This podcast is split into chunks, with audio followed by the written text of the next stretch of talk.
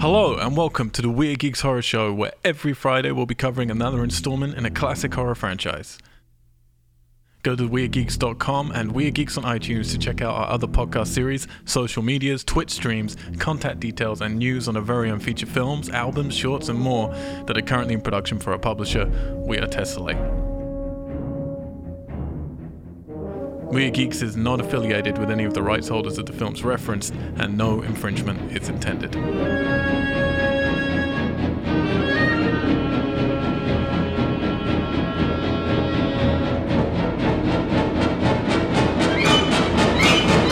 Geeks! Geeks. Geeks. Hello and welcome back to the Weird Geeks Horror Show, where every single Friday we take you through another installment in the classic horror retrospective franchise. I'm your host, and joining me throughout all this underwater fun is Alison Holland, Hi. Alexander Chard, Hello. Thomas McCann, How you doing? and nobody else, but I thought I'd put like a little comma at the end of that sentence rather than a full stop. And Ally. Because that's arguably too many of us. We are here to talk about all the Jaws films. We're going to be talking about Jaws 2. It was released in 1978, gets a 5.8 out of 10, which is still pretty decent on the IMDb. Decent, rating, big honest. drop off from the uh, the first one there. yeah. A little bit of drop off. The first one was like 8.3 or something like Yeah, that, yeah. which, yeah, to stay at that high for that long is impressive. But if you are new to us, hello, welcome. Please head on out to We Are Geeks on your social medias. But more importantly, there's nothing there. So why don't you just go to your phones and your Blackberries and your PSPs and subscribe for us, rate for us. It helps us out a whole bunch because we do all this for free. We don't do banner ads, we don't do patrons, and we're not going to try and sell you any Rubber sharks. pregnant pauses.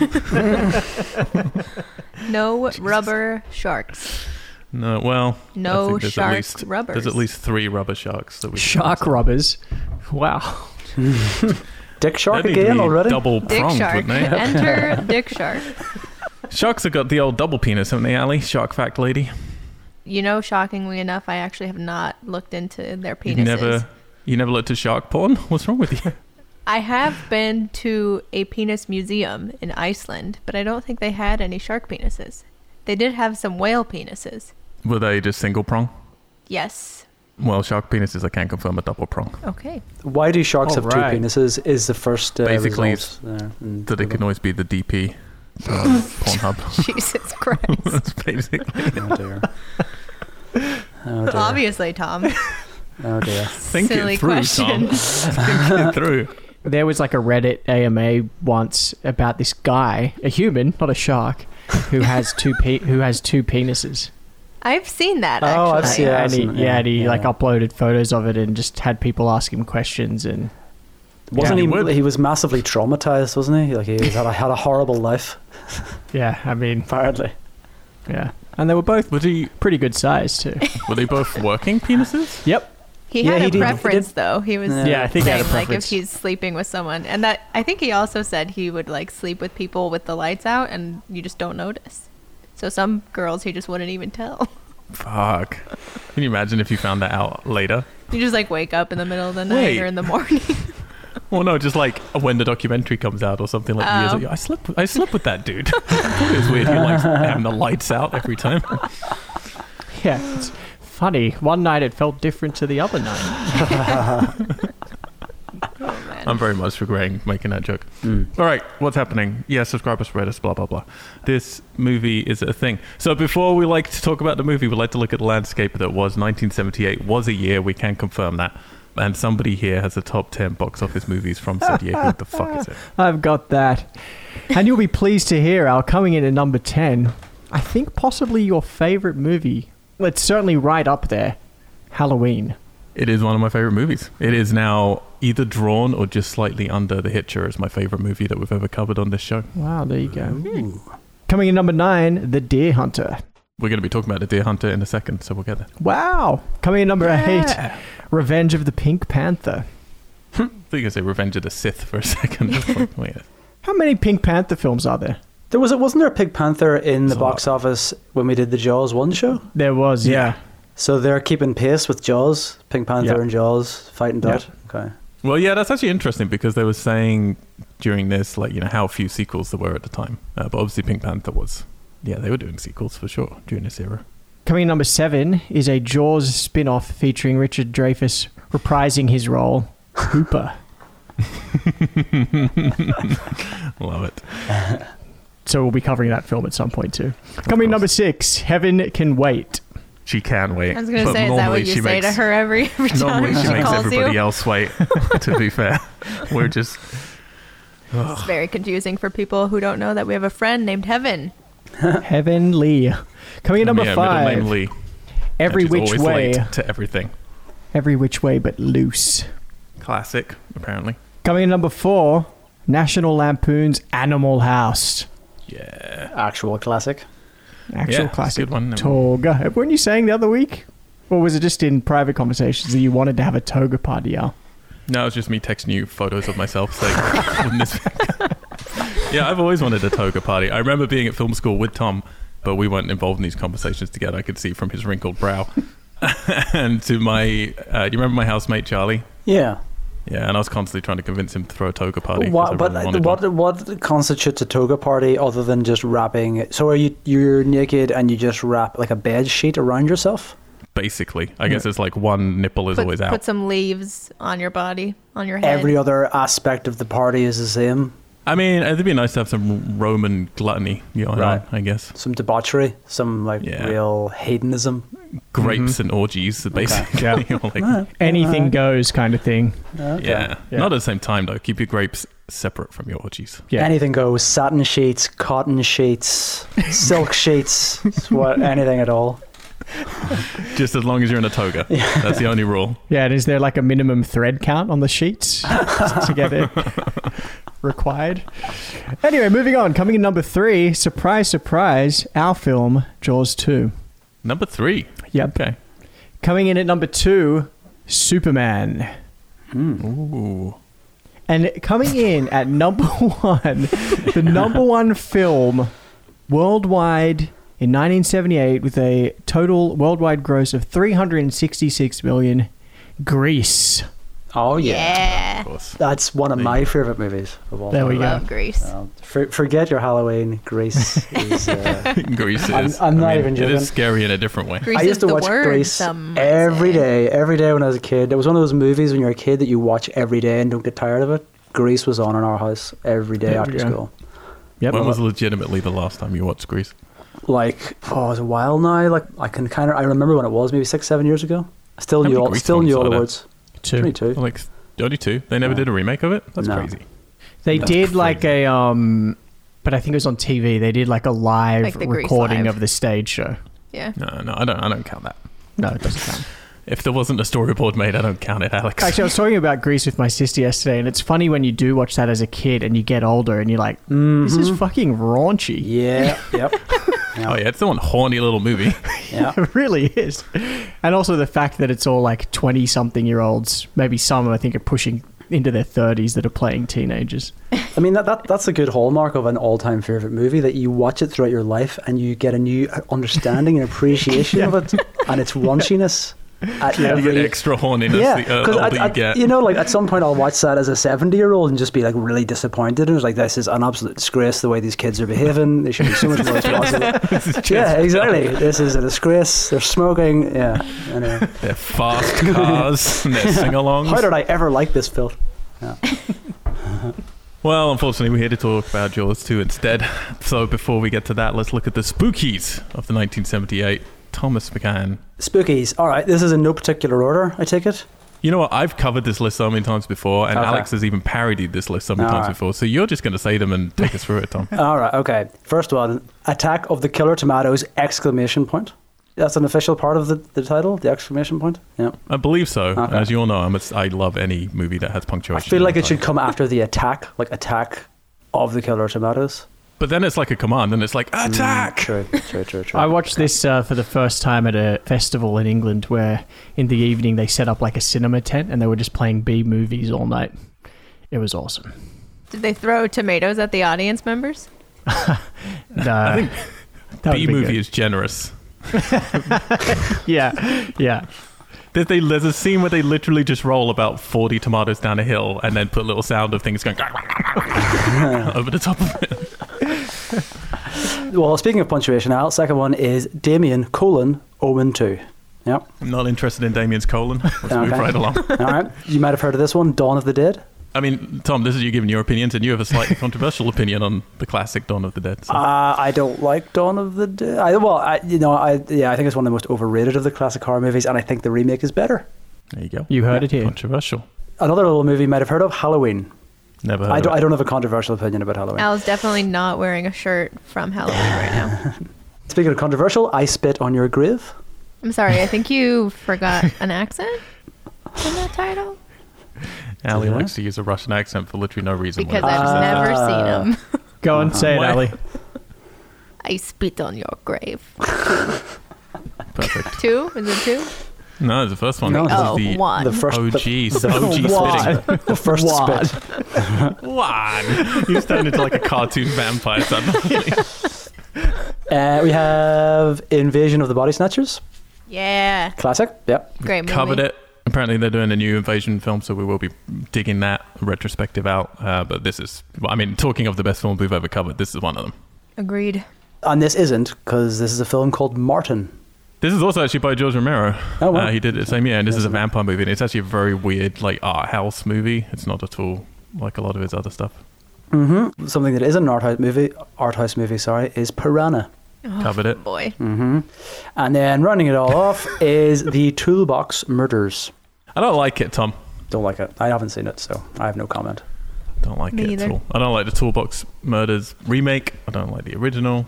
Don't like toolboxes. Just don't like them. Thank you, Tom.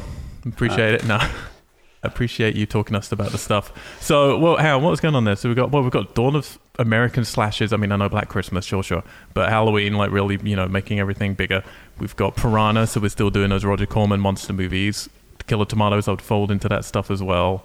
We're starting to get those sort of rape revenge films, a little getting out of that snuff kind of feel era that the 70s had a little bit of, that gritty griminess. I don't know, we're in a weird mixed bag of an era.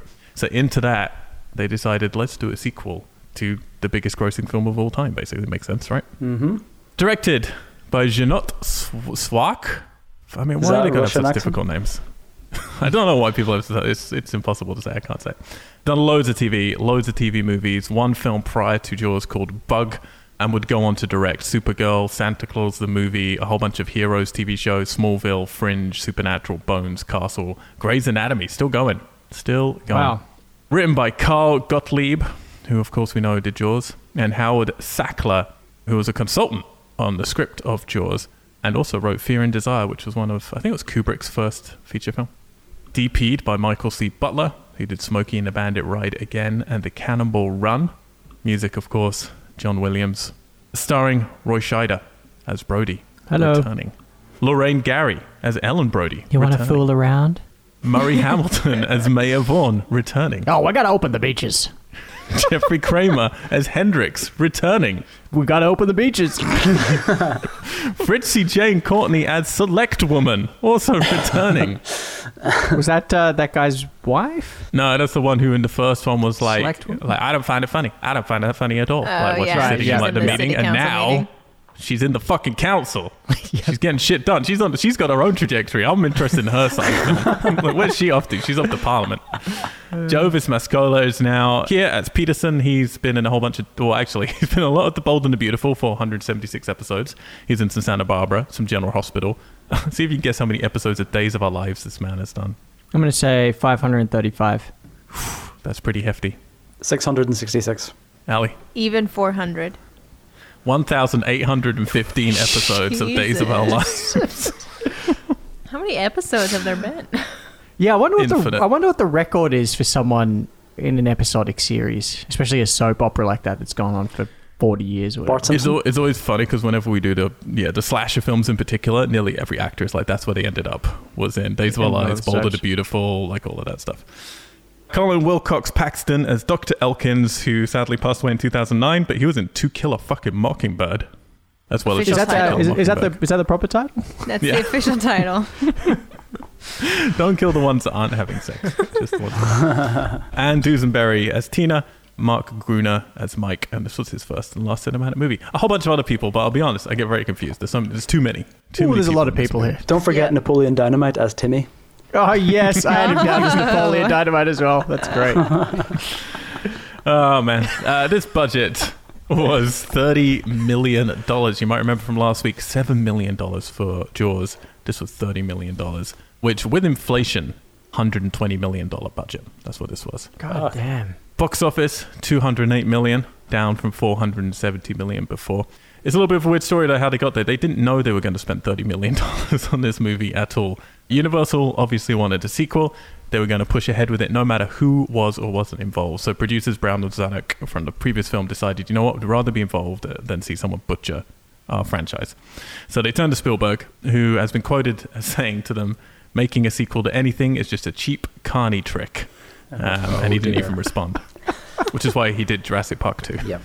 He claims that the original plot that they pitched to him was about Quint and Brody hunting a new shark, and that was basically it. And much Quint later, though, he Brody? did say Quint and Brody. Quint yeah, died in the first. That the ghost of I know. Quint? I'm just reading the stuff that they sent to me. one. See, is This this is a zombie movie? Does he come back from the dead? I don't know. And also, when people are like, "Oh yeah, Spielberg said this," it's like, who knows what he actually said. he did say here apparently later that he would have done a sequel if he hadn't had such a hard time on the ocean production with the first time. He had a miserable time, very hard time making that movie. So the studio pushed ahead with what would end up becoming an 18-month pre-production process, which is very long. Sackler wrote the first draft. It was going to be a prequel about the sinking of the USS Indianapolis. Ooh, so it's basically going to would've be that interesting. story Yeah. which you can watch that movie now with Nicolas Cage, and it's not good.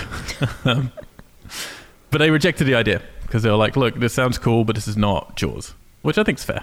Mm-hmm. And then they hired theater and film director John D. Hancock on Sackler's recommendation. So Hancock, you may notice, this is not the director that we just said was the director of this movie. He actually started filming this movie in June 1977.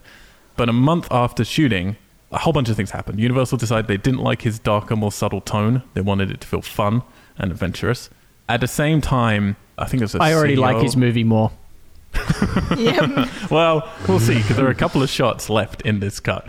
At the same time, Sheinberg, who is like a CEO or someone, is a lawyer high up at Universal, suggested that his wife, who happened to be Lorraine Gary playing Mrs. Brody, that she should go out on the boat at the end of the film to help rescue the kids. Seems fair. Her mm-hmm. kids, right? Zanuck, the producer, reply was over my dead body. Right. No woman's going to go off and become the hero at the end of this. 1978.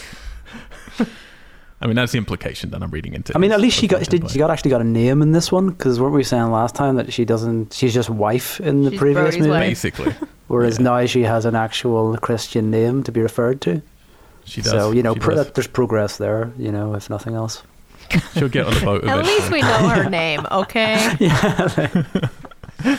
Baby So steps. Come on. Women, what are, you, what are you complaining about? um, so the next draft of the screenplay didn't have this happening. And then Hancock, the director, he also fired an actress from the film who turned out, of course, to be the girlfriend of an executive at Universal.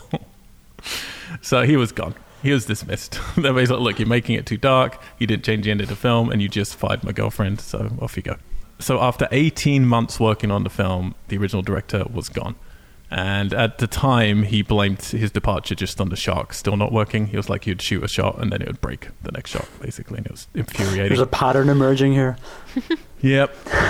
so much like with the first film, Carl Gottlieb, however you say his name, was brought in to redo the script, bringing in humor, reducing the violence. Meanwhile, we presume in a different room, Spielberg had been hammering out a screenplay based on the USS Indianapolis over bicentennial weekend in 1976, and he had decided, you know what, I'm interested in making this movie. But he was tied into a contract with Close Encounters.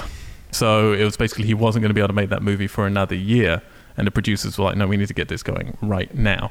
So they just handed the reins over to Jeannot Szwarc, who uh, the production designer had suggested him after being denied the right to step in as director on Jaws 2 due to various guild reasons. They had worked together on a TV series called Night Gallery. Was like, bring in this guy. So he came on board, and they didn't have the script ready. So he started shooting the complicated water skier scene that we'll talk about in a bit first because that was going to take time. That was the very first thing he shot, Wow. just so they had time basically for Gottlieb to finish writing the script while he was shooting that. Wow. Yep, and his kind of things he added, he brought back Deputy Hendricks, he reduced the teenage feel of the film. It was originally much more about the teenagers, and then he tried to like beef up the remaining roles that were there. There you go, a bit of a troubled production. They built three sharks again, using the same mold as the first film, but the whole shark's apparently been left behind a lot in Universal and just decayed. So all that was left were kind of like the tubing. But the design and the mechanics were much more ambitious this time. They made a new head, a new mouth. They were referred to as Fidel and Harold, the latter, which was named after another lawyer. and then they originally started shooting in Martha's Vineyard, where they shot the last one, and Emerald Coast. But Szwarc then took them to Navarre Beach in Florida for much of the shoot, mostly because of the temperature of the water. It got very cold up in Martha's Vineyard. Actors were having to put ice cubes in their mouth before doing scenes so that you couldn't see the breath coming out. They completed principal photography three days prior to Christmas 1977. I have a question. I may not have the answer. You may have already said this. I was distracted by noise playing outside. Why is Hooper not back in Jaws 2? Hooper was also tied into Close Encounters with Spielberg. Ah, okay, so that was it. Was simply we just it was scheduling. Like, was there a version of the script that originally included him? Do you know? I don't think he would have done it without Spielberg. That's my hmm. interpretation of when I heard them speaking. If Spielberg was on board, he would have been on board, and they would have had to redo the script yet again. Hmm. Roy Scheider, though, like he did not want to come back. So what happened with him was he had just walked from Deer Hunter. Can you imagine this? He walked out of Deer Hunter because he had creative differences, and ended Wow. up on Jaws 2. He was contracted by Universal to do a three deal picture, basically, or three picture deal. And they offered to forgive him for walking out on Deer Hunter if he just did this role on Jaws 2. And he was very begrudging about it. He did not want to be there at all. I mean, to be fair to him, he said, Look, if I'm going to do this, let's do it fucking right. So he gave it everything he could. But he really didn't want to be there. He was so desperate to leave the film that his lawyer claims that he pleaded insanity and went crazy in the Beverly Hills Hotel and just refused to leave at one point. Uh, but he negotiated points on this one, and he got four times the salary that he did from the first film. So Smart guy. I remember I saw a thing. Sorry, just thinking back to Richard Dreyfuss in Close Encounters. I saw a, one of those shows recently where you know actors go through their body of work, and he was talking about that. And I think, if I remember correctly, he was already speaking to Spielberg about that role in Close Encounters through Jaws, of like basically being like, "I want to be in that film." I think that's right. I could be That makes wrong. sense. I could have made it all up. that's still in my head why I think that shooting stars there. Like I feel like that was like a little Easter egg for what Spielberg was thinking about next, kind of thing. No, it was totally real. It was completely It was real. totally real, in both shots. Yeah. Yeah, so there you go. It was definitely a prickly set, and Roy and the director did not get along at all. At all. He was very upset with him through most of production. Does that transfer to the movie quality? Let's find out. but before we get into the film proper, Ali, do you have any shark facts for us this week? I do. I have four. That's too many. I gave you a heads up in the first episode. We're going to have an attack fact, we're going to have a conservation fact, and we're going to have two fun facts to balance the somber facts with the fun. That does sound like too much fun, but okay. okay. Well, you can tune out for the second fun fact. I will. We'll start with attack. Counting attacks from 1580 to 2010, 93% of shark attacks were on men and not women. How Most many? people, How, what percentage? percentage? 93. No way. 9 3. That's a little sexist, isn't it? well, They were trying to get an extra penis. Two's not enough. they wanted three. Most people and scientists and marine biologists speculate that this is due just to more males dominating and engaging in more aquatic sports. And as the number of women involved in water sports has been increasing, they've seen the same numbers of shark attacks on women increasing. So by no means do sharks just show a preference for the taste of men. But to be fair, hard to tell. Yeah, like, I mean, there's no way to really test that, but there's no evidence proving that that is a preference. But this is a fun quote that I came across when I pulled this fact. John West of the Australian Shark Attack file at Taronga Zoo speculates that it's, quote, probably because men are more likely to do stupid things. That is true. He then goes on to the interviewer saying it reflects a historic pattern of more males engaged in marine aquatic activities, especially those that put humans most at risk. So that's just another way of saying males are more likely to mm, do stupid, stupid. things. Seems fair. That's your attack fact. Your That was a fun attack fact. Oh wait, Thank wait, wait, Alex. We're not at the fun fact. I fact. know, that's what I'm saying. How- Don't Alex try not to enjoy that one too much. Dying. Conservation fact. This is a very bulky subject. So what I will say is not going to do it justice. But if you're interested in learning about more of this, there is certainly no shortage of literature available. So please, by all means, do some research. While sharks have survived five mass extinctions including the one that killed off all the dinosaurs. Today, there are more than 465 known species of sharks in our oceans. Nearly one in four of these species are currently threatened with extinction due to human activities. Humans kill an estimated 100 million sharks a year. The biggest reason behind this massive figure is shark fin soup, which I'm sure people have heard of. It's primarily in China and Vietnam, contributing directly to the killing of almost half of these sharks. Not only is the killing of 50 million sharks a year, but it's also done in an extremely inhumane way. Most fishermen will catch sharks, slice their fins off, and toss the bodies back into the ocean because there's no money in the rest of their meat. and the sharks are still alive when they're tossed back in, so then they just sink to the bottom of the ocean and drown because the only way they can breathe is by being propelled forward, and without fins, they can't propel themselves forward. Do any of them put air canisters in the shark's mouth and shoot it with a gun? Maybe. They might. I'm sure someone, at least two people, have tried that since the release of Jaws. I know one guy who did. Yeah. But I do want to note there is a positive part of this.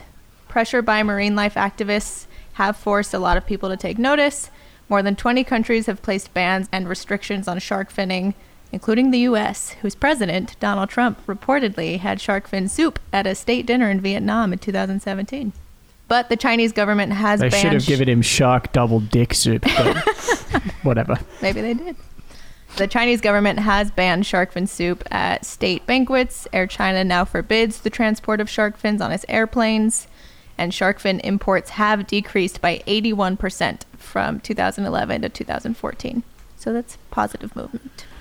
And people Positive. should watch Sharkwater if they want to see a very good documentary about yeah the shark fin black industry. Ah. So on to the fun definitely need facts. definitely need a double dose of fun now. Now, see? Now you see why I organized it this way. Well curated, Ali. I should well curated. First fun fact female tiger sharks rarely give birth to more than two pups, oftentimes just one. This is because the first shark egg to hatch in the womb will eat its siblings until there's only one other shark left, and they will then sit on opposite sides of the womb or continue fighting until there's only one left. Amazing. No, when you say when you use the word sit, Or, I don't know. That's what it said. they just pull up a chair. Yeah. and just stare at each other. Yeah. Glare across it's like an the awkward womb. disco. This is. I love that shark babies are called pups. That's awesome. Yes, pups. There's two names for this. The first one is intrauterine cannibalism, and the second one is the Hunger Games. Classic. Second, battle royale. the third Yeah. name is Battle Royale. Yeah. That's more of a, you know, shark fans came up with that one. That's a fan name.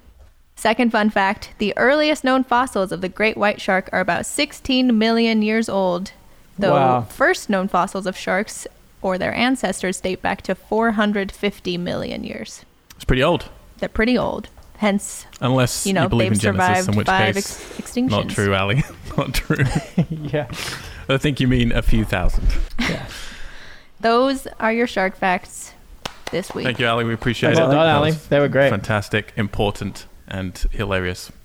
We start the film underwater. We're getting some little harp music, two scuba divers hanging out. Title comes up. They're coming across the sunk boat from the first film, yeah? The Orca. Yep. Yeah. At 1st I was mm-hmm. like, why is the boat. I don't know if it was just the settings on my TV, but I was like, why is the boat covered in fluoro paint? But it's just the algae growing on the boat, right? Yeah, it's just the beautiful natural colors of the ocean, Alex. Yeah.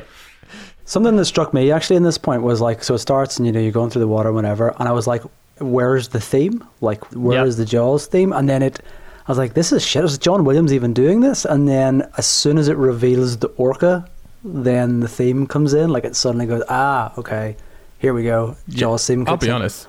We're watching these a week after each other, and I forgot the boat was called the Orca, and it was the theme, which I, it was a good illustration for me of like how music can tell you something that the visuals aren't successfully telling me. Like that music told me, like, Mm. oh yeah, this must be the boat from the first film, just because the theme like came back in.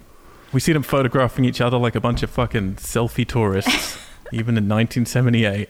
And this is going to be a recurring theme with this film. Shark just out of nowhere. Shark Yeah. just like fucking turns up, mm-hmm. like causes havoc, which I think occasionally in horror films can be great because there's no like wind up to it. But there's like zero wind up. It's just like pff, shark's there, camera goes off, and this is where I remembered because I've seen this film quite a few times, but it was a long time ago. I remembered like the predominant thing for me with this film is how obsessed they are with the bubble scream. yeah. and I swear to God, they use the same bit of like audio over and over again. Oh, and you know another thing when the shark turns up here, I'm pretty sure it's right at this bit at the beginning. They already add the shark raw. they really. Yeah, I'm pretty sure it's here. Oh, uh, if not, it's a little bit later. And I was like, wow, all right. that's, what they, that's what they're going for. That's fair. Oh, and that's uh, Chomp 1 and 2, by the way. Jump on it too. I wonder if those guys. Do you reckon those guys knew that that was the orca of the first movie, and it's become kind of like a local, Yeah. you know, diving thing?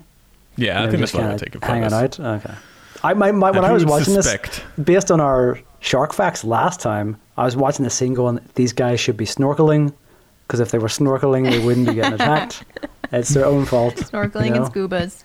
Actually, that reminds me, I had not an amendment, but an addition to last week's shark fact that I forgot to say when we were discussing that great whites have a lot of trouble surviving in captivity, and by trouble I mean they die within a few days.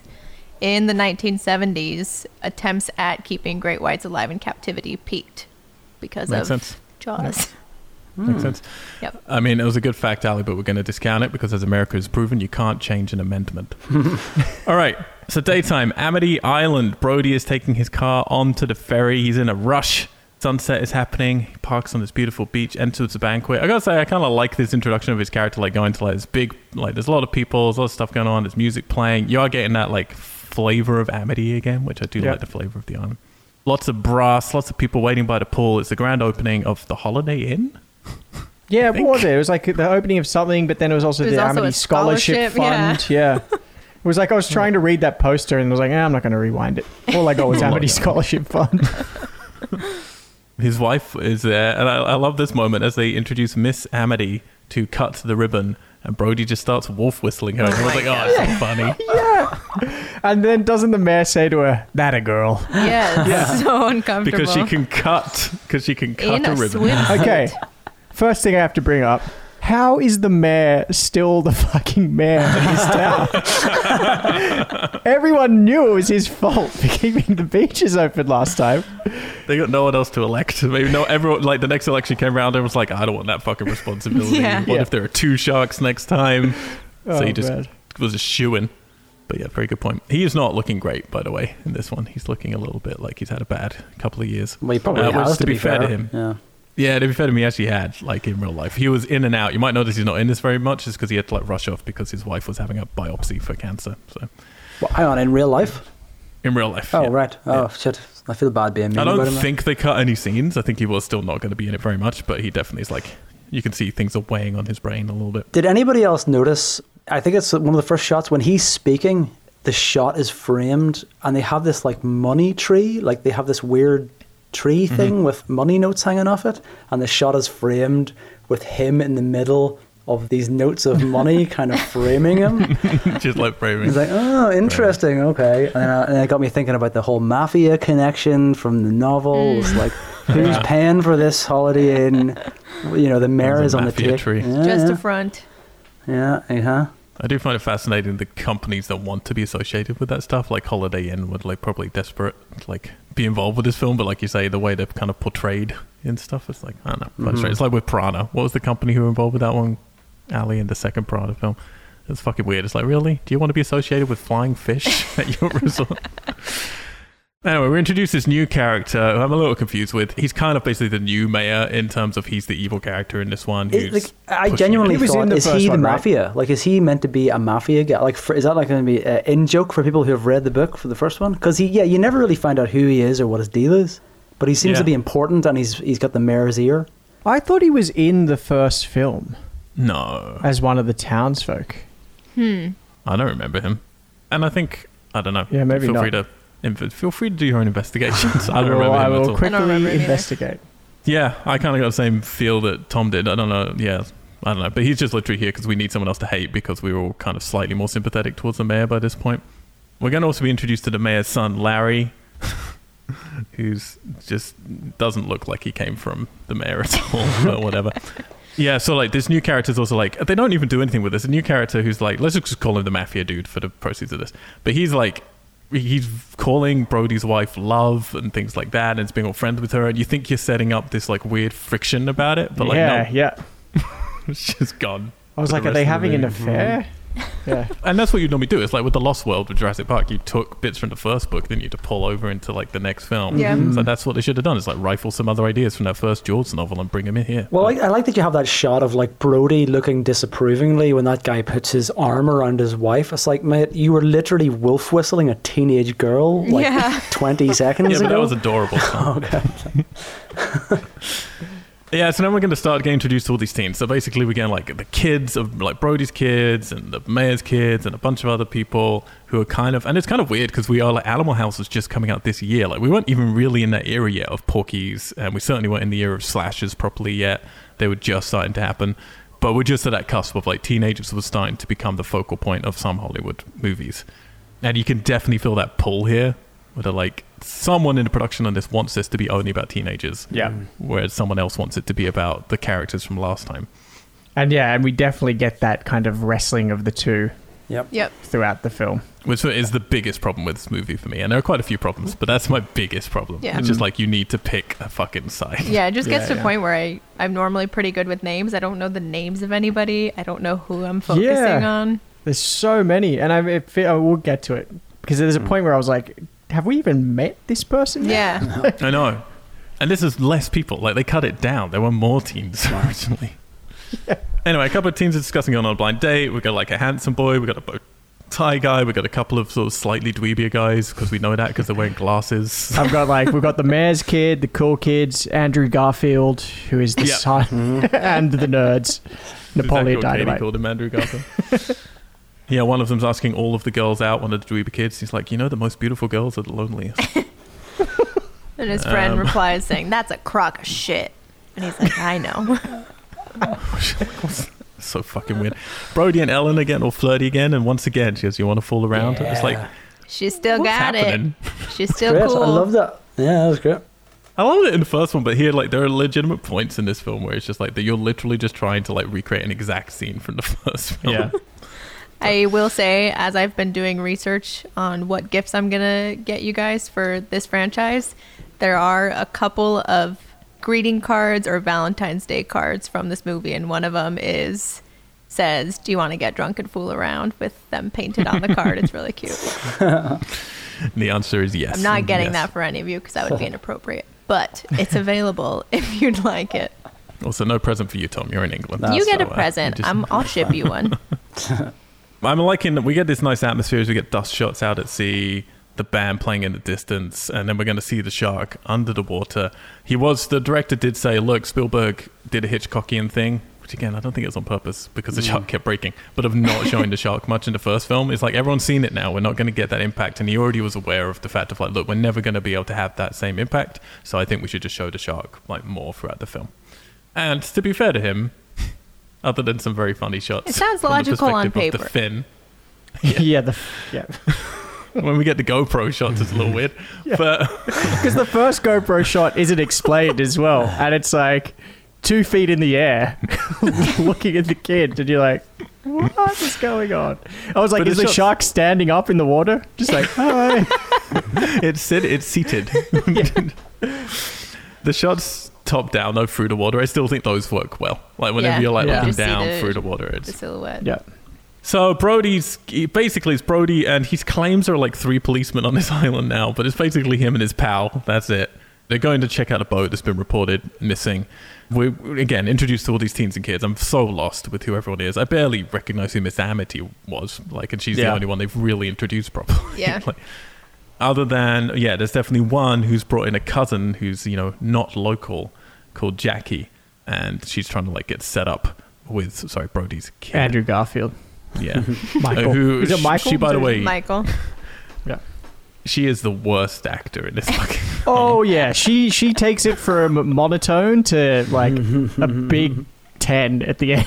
Like, She's just like she explodes into life. I'm watching it with Katie, and we're a little bit also when she turns up. It's like I get it, she's the out of towner kind of thing, but it's so weird. Like every guy's into her because she looks like a 13 year old She boy. looks like so she doesn't. young. It's so I weird. wrote that one of my notes later, like the scene where they're at the bar. I was like, wait, how much time has passed since the first movie? How old are they? If they're underage Yep. drinking, that's fine, but like, let me know because now I'm just really confused about where we are in this world.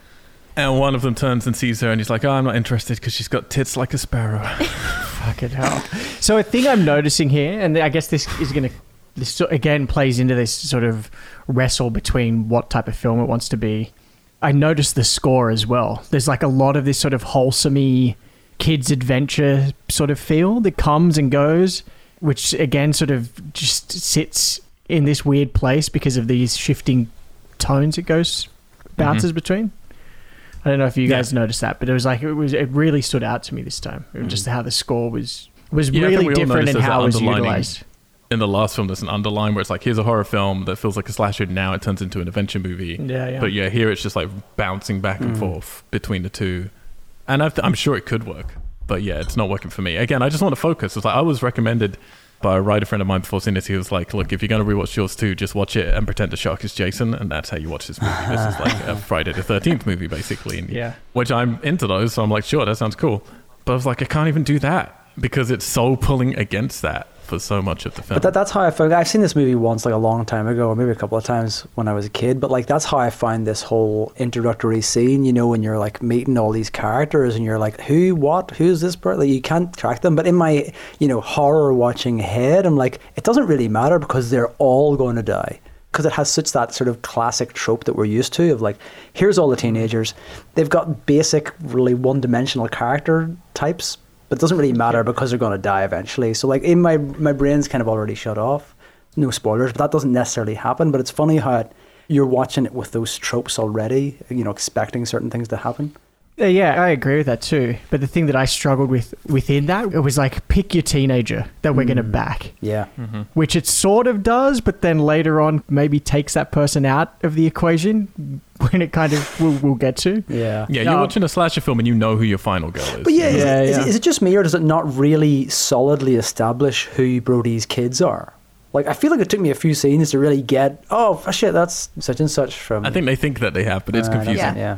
Yeah. It's because sure. the number of teenagers that are here and none of them really have distinguishing qualities that Yeah. It's fine having that many surplus, but you got to like, yeah, focus on yeah, the either the four. movie's about them and do a proper introduction so we know who they are or Yeah. don't Mhm. show them Plus, to we us. yeah we have no idea how much time has passed. Like at no point does it sort of give you any indication of how far we are from the first film.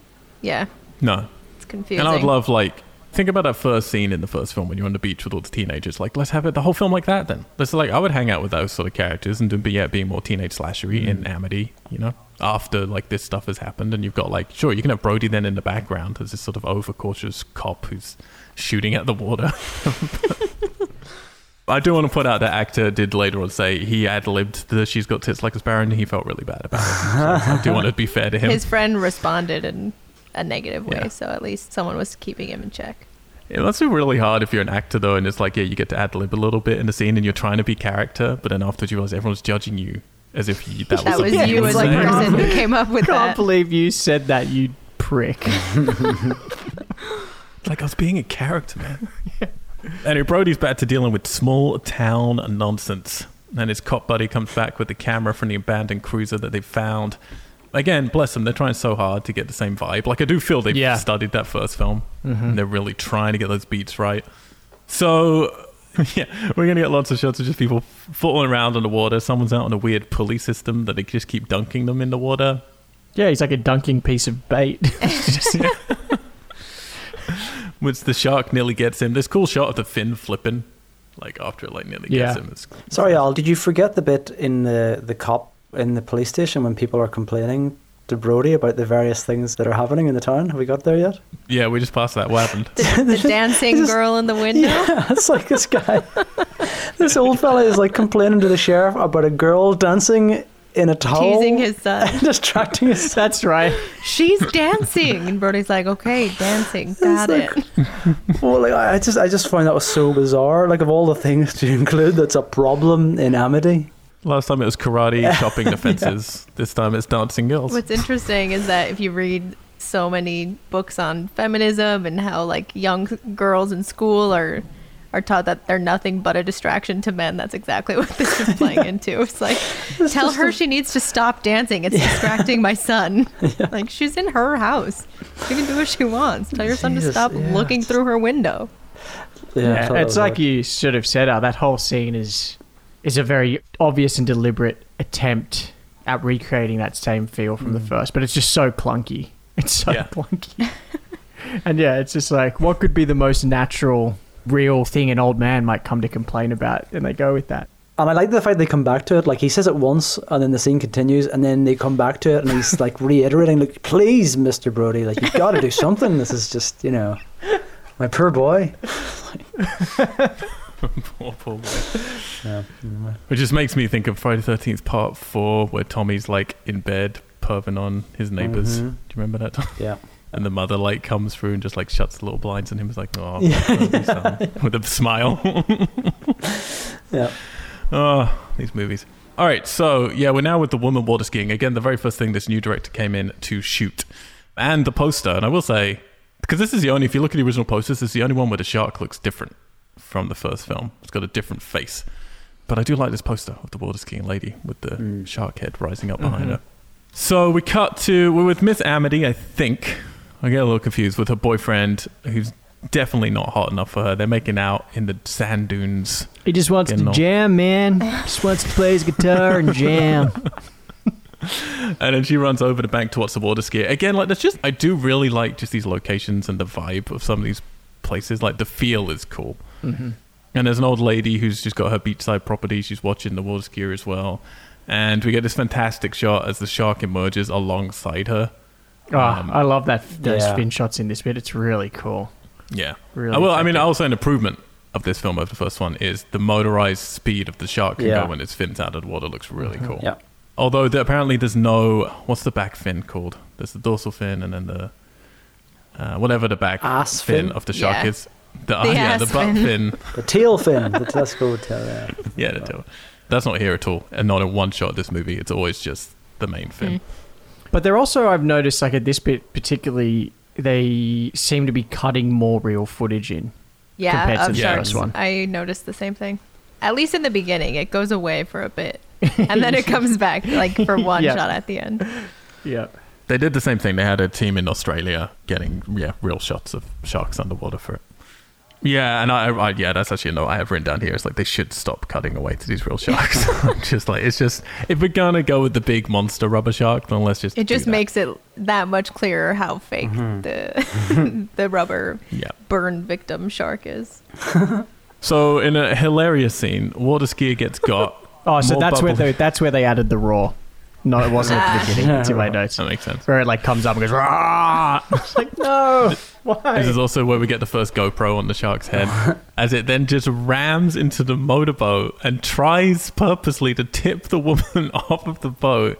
She then pulls up a can of gasoline for literally no reason, spills it all over I herself. think she was and then trying to spill it on the shark or the boat, but yes, it goes just straight down her. And then she's like, you know what's good? Now that I've covered myself in gasoline while the shark is legitimately mm-hmm. just attacking my boat, I'm going to pick up a flare gun and shoot it. And then, surprise, surprise, everything goes on fire. She blows up, the boat blows up. And the movie's over. Um, and and, that's it. Okay, Over. so- so 25 quick- minutes, and that is your that is your film. Well, good, good night. Yeah. So amazing. quick, quick question, guys. I've got Chomp Three, Water Ski Lady. Does Gasoline Lady count as a chomp? Because I've Yeah. got it as Chomp Four. Yeah, because I feel this was Brucey's intentions. He's like, she looks like a panicker. All right, we'll, we'll put it down. Gasoline Lady, Chomp Four. Can I say this is by far my favorite part of the entire movie? This scene is by far and away the standout for me of this because I d- was not expecting that. I, again, I've seen this before, but it's been a long time ago. I was not expecting that, and just it just keeps upping it, like you say. You know, the friend gets got, and she's like, right, she's looking over the side of the boat. Where's my friend gone? I was like, in the first movie, this scene would end now. You know, like, where's my friend going? It's like, but if it, I was thinking this is a sequel, therefore the shark would jump out of the water and bite her head off. But then it doesn't even do that. It attacks the boat. She pours gas. Like it just keeps getting crazier and crazier. I was like, this is absolutely insane. Like who came up with this sequence of events? And then it ends with this Yeah. massive explosion. And for all intents and purposes, the shark's dead. And you're like, wow. Twenty five minutes in, you've ended the second. Either the second film has got to the point where the first one has ended with a massive explosion and the shark's blown up. And at at that Yeah. point, I'm like fully on board. Like this is totally taken Better than the first. like you know, it, it's just a really interesting decision. So much for the building gradually up. You have such an extreme scene so early in the movie, and yeah, you've just seen the shark blown up. It's like, okay, well, what's going to happen now? I thought it was excellent. I agree. I agree in that, yeah. You can't do the subtlety like the first one, like you said. So let's go fucking crazy. and if you're going to go crazy and have fun, then let's go crazy and have fun. It does raise the problem of where do you go after this? Well, yeah, that's what I mean. But it never reaches these heights again. I was like, I was standing up and applauding that scene. You're like, this is incredible. And you know, and, and if this feels forced, it's purely because it was. This was because they wanted the shark to have a scar in its mm. face. I love it. one, so It's it looked like- more scary. So Give they it the forced bad this boy looks. entire situation. The scar looks terrible. The first time I we see the scar, it looks like he was clawed by a bear. Like it does not Yeah. look like a burn scar. But Tom, Fucking to your hilarious. point, when you think about it, the orca looks oddly intact for the explosion it experienced in the first movie that's true. That's when true. When it's at But- the bottom of the ocean. But and then the orca, the orca, yeah, the orca survived. But then the orca was okay because Brody was on it. Because then he would be dead. No, and they he swi- the... it's sinking at the end of the movie. He uh, swims yeah. back with the he and Hooper swim back on the barrels. But it survived the main shark explosion, didn't it? Kind of. Better than this. Oh, one. Maybe the majority of it was underwater. Mm, yeah. Alex, I'd like yes. you to keep track of the sex yes. of all the chomp victims so we can see how accurate it is to this 93 You got it. Right now we are right now we are 2 for 2. Interesting. So not quite 95% Not or whatever. quite accurate. This shark's working on equality, Ali. I mean, don't that's know. they're you know so progressive. They're showing a woman on a waterboard. Exactly. I know. All right, so Brody, he's on the scene, and I love this. This is one of many shots of him just looking at the ocean like. I mm, wish I weren't scared of you. I know what I was hoping to see, just like looking at the ocean in a sort of challenging way. He's so much more tanned in this one. Yeah, I noticed Oh, that. yeah. So and, tan. and wiry. Like he is a Yeah. wiry. I mean, he's like when he takes his top off, he's got you know good muscles and stuff, but he's a wiry fucker. Yeah. Brody's only a cop and a, and a sailor man, you know, trawling the sea for clues. The deputy is the same deputy from the first one, right? Yeah, I thought so. yes. Yeah, he's so over He is the top returning. in this film. Mm. they've like given they've handed him more lines and he's like, I need to get a job on a soap opera after this. Days of Our Lives. I am bold and beautiful. yeah, I'm gonna go for it. Oh my god. So now we got a point where they're like they're trawling and they hit something that drags them back. So of course we all think it's a shark, but no, they bring up a plot point for the end. Yeah, so funny. So like obvious. So much- huge power obvious line. I'll probably put that back down there. We might need it later. back at Brody's house, they are basically in a Cheerios advert. And, a, and a smoking advert. It's like your third smoke of the day. I'm having coffee. It's like yes, I'm loving it with this bowl of Cheerios. yeah, this is where it twigged. It's like, oh, the handsome brunette boy is his son. Mm. Like I had no idea until this scene, and he's warned his kids, be careful. Tina, she's messing around with her boy when they find a killer whale washed up with a big old bite taken out of him. Two. Two big bites, that's true. Brody turns up, of course, with a specialist who thinks that it could be a shark bite, but she's not convinced. Basically, again, replicating the first film. Yeah, she's kind of like the Hooper of this one, right? Hop is it Hooper or Hopper? I always keep getting it mixed up. Yeah, Except Hooper. she never yeah, comes I was back. hoping. Yeah, Yeah, I knew that she comes wouldn't, back. but I was hoping originally, like when I was watching this, I was like, man, it would be cool if, like, yeah, they had a new bond and they did something because Yeah. you need that like That counterpart to. Brody. Yeah. And in the first one, we had two counterparts, and in this one, we got no Yeah. counterparts. Mhm. Anyway, he's obviously convinced. Got to be Sharky. And she, she then drops a little line here. It's like, sharks hone in on irregular sounds. Yeah, I thought, like, do you not think at some point in his relationship with Hooper and being stuck on a boat with both Hooper and Quint for, what, two days? Maybe that the mm-hmm. fact that sharks are attracted by sound would possibly have come up in conversation, maybe at some point. I think they're just trying to, like, I think this is more for the audience if they forgot. Yeah. fair, fair, fair, fair, fair. I'm, I'm nitpicking. Fair. And I mean, the sound thing's another plot point for later as well. Yep. Well, this is the thing. Here, I think we get the most important part in the Jaws franchise because, like, the problem with the Jaws franchise, I do, I honestly, because look, look, you look at Jason, you look at anything, it's like, sure, whatever, he's a zombie now, whatever, he can't die, whatever. With Jaws, they blew him up, like, Yeah. exploded. And in this one, Brody's clearly twigging early, like, we've got another fucking shark. There's another fucking shark. And he Oh, yeah. Like there's no possible way this is on anyone else's brain that not that it's not another shark but that it might be a shark that's out for revenge because the previous shark was. Nobody else other than Brody is possibly considering that, and he just like flirts with that idea, and she just turns to him and says, "Sharks don't take things personally, Brody," as if like that's a natural place for the conversation to go. Oh yeah, I can see what you're saying. Maybe the There cousin have is been pissed off that studies you. on this. Yeah, you know, and that's when I heard that line, I was like, oh, I wonder if that's where the whole thing came from from my sister when I was a kid. That it was like, this is the older brother shark coming back, and then the next one's the mother shark, and then we get the dad shark. And then I was like looking through the names, and then I'm like, Jaws for the Revenge. Like, that's a crazy hmm. name in itself. Like, yeah, and I, I didn't know that they had this line in here, which then kind of starts playing with that idea, which is just insane. I mean, we will get there as we go through this franchise, which is why I'm more excited about next week and the week But, after. but this is but, this is kind of touches. we will on learn that they do take things personally. This kind of touches on something that I know that I have about this movie in general. It's like talking about what sort of movie it wants to be. This would almost work if, because the movie almost kind of flirts with the idea of this is a film about Brody's paranoia and almost post traumatic stress disorder. So you could almost believe that if the movie was about that, him having this completely irrational, paranoid idea that, yes, there's another shark out to get me because I killed the. You know what I mean? Like, you could almost mm-hmm. make that believable, but. You Yeah. know, the movie doesn't do that. I think it's a really interesting film in here. nah, I just don't think this is it. But yeah. To Brody, though, he goes to see Larry the mayor, Oh, Larry. who doesn't believe him, of course, because what else is he So I wrote do? in my notes here, and I don't know if it's just because we we're coming off the back of the last film, but I think it's like, can the audience go along with this idea that the mayor's going to be so stupid and mm-hmm. cavalier again? Yep. And even then, the council as well. That it's Yeah. like we've come off the back of a film where this has happened in this town, Yeah. Yep. and we've got people from this town saying, "No, like, don't worry about it." Like, is that Which believable again, enough? that's why we introduced a new evil character. Have him go to the mayor, and the mayor's like, "Oh my god, we got another shark. Is it the cousin?" And then go to the other character and have that guy be the one who's like, "So be stupid." You know, the mayor. Yeah, yeah. I will Yeah. appreciate in the scene we're going to get in a little bit.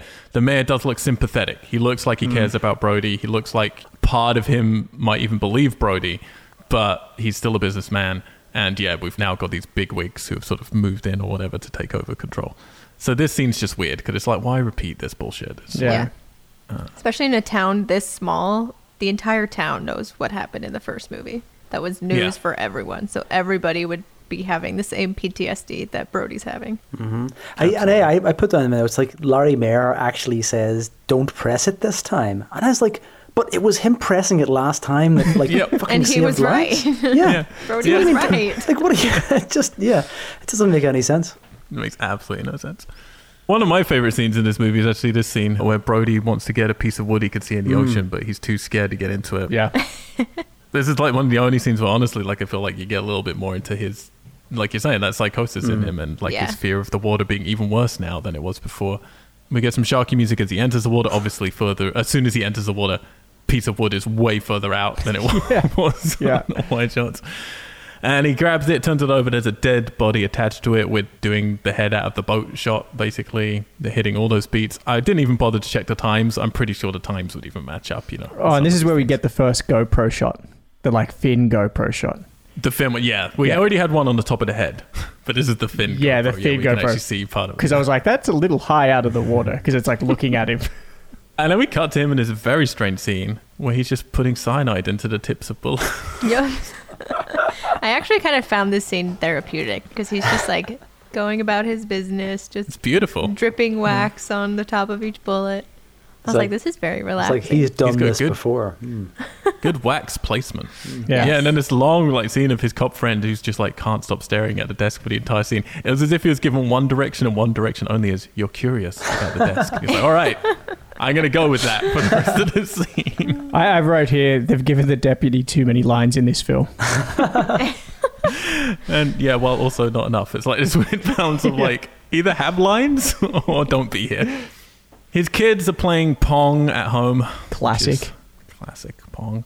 Cooper, apparently. So he's trying to get in contact with Cooper, and we don't actually get to even hear Cooper's voice, but apparently he's out on that fabled Aurora that he mentioned last time. Mm. Oh yeah, Um, that's and he right. Won't be in radio range until next spring. How convenient. Could be an awesome plot point for a future movie. Or Deep Blue Sea. I, I love this natural moment, which I can only presume is a real outtake where he hits his head on the lamp as he's like walking upstairs. Because he looks pissed. he like turns and he's like, "Fuck it." and he's hiding these bullets, which again, I don't. Do the bullets really have any relevance to anything? Well, yeah, they're the ones that he shoots into the sea, right? Sure, but does it matter? I don't. Yeah, I don't know that it makes. They could just like, be what is- bullets. Well, Yeah. may- maybe What's the liquid meant to do? Well, I guess because from the first film, whenever they shot the shark, it never seemed to have an impact. Sure. So I guess he wants to put the, the cyanide on them. So But it still doesn't do anything. We didn't need to see him then. I don't know. They need to have some impact on the story. Like, it does nothing. He just wastes them and that's it. Like, it's so weird.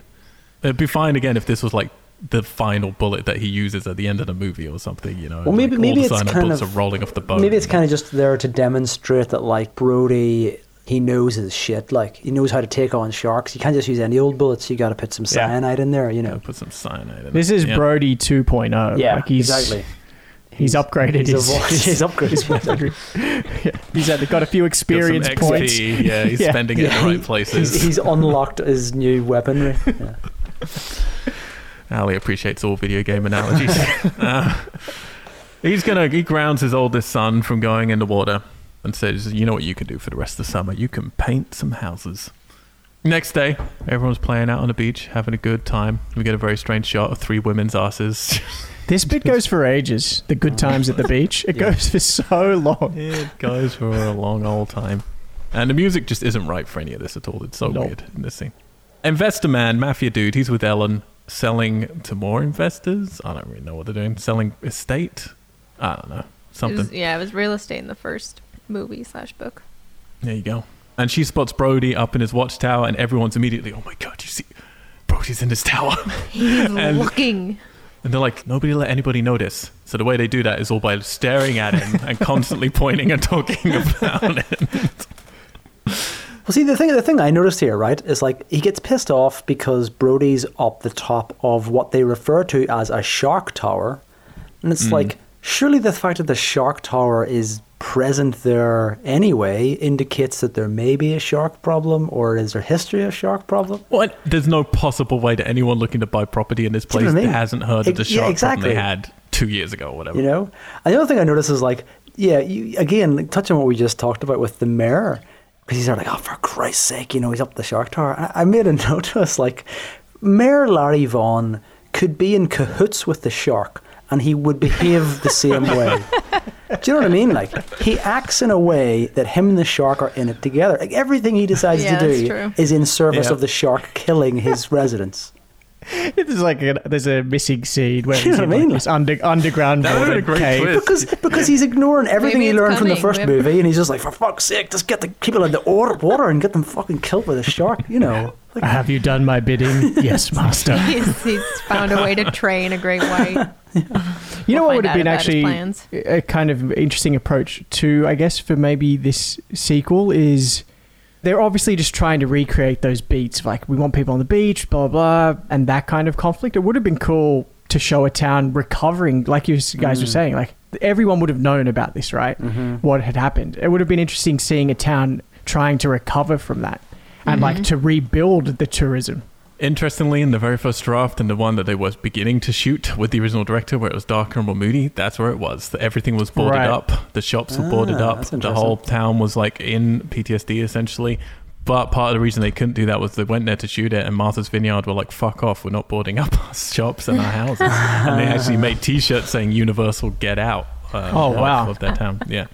So they did try to go that route initially, Interesting. and I think you're right. That would have been much more interesting, or just a fun teenage slasher movie. One or yeah, the other. exactly. But yeah, also like you know, if I yeah, given that people know what's happened, like you got to assume people there know the events of the first movie. It's like I would feel much safer on that beach with a sheriff up the top of the shark tower than not. Exactly. That's what you say. It's like, well, don't worry. We've had like two years, no incidents because of this dude, this crazy dude standing at the top of with cyanide bullets just or ready to like hire another lifeguard. It doesn't need to be the chief of police, but that should be a standard Yeah, for a yeah. town that's experienced what they've experienced. So he does see a gigantic shadow under the water, panics, starts ringing Sharky Bell, and then runs down, pulls his guns out. People start screaming. Starts he starts thrashing shooting. the gun around in the air. I know, he's just like does not exude any calm. shoots past some people running out of the water. But then some dude's like, just bluefish, man. Just bluefish.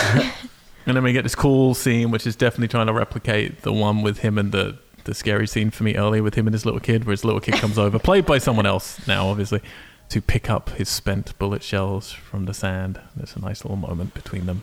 It feels like there were more bullet shells than he shot. Yeah. And they're all in one place. He's been running and shooting for a while.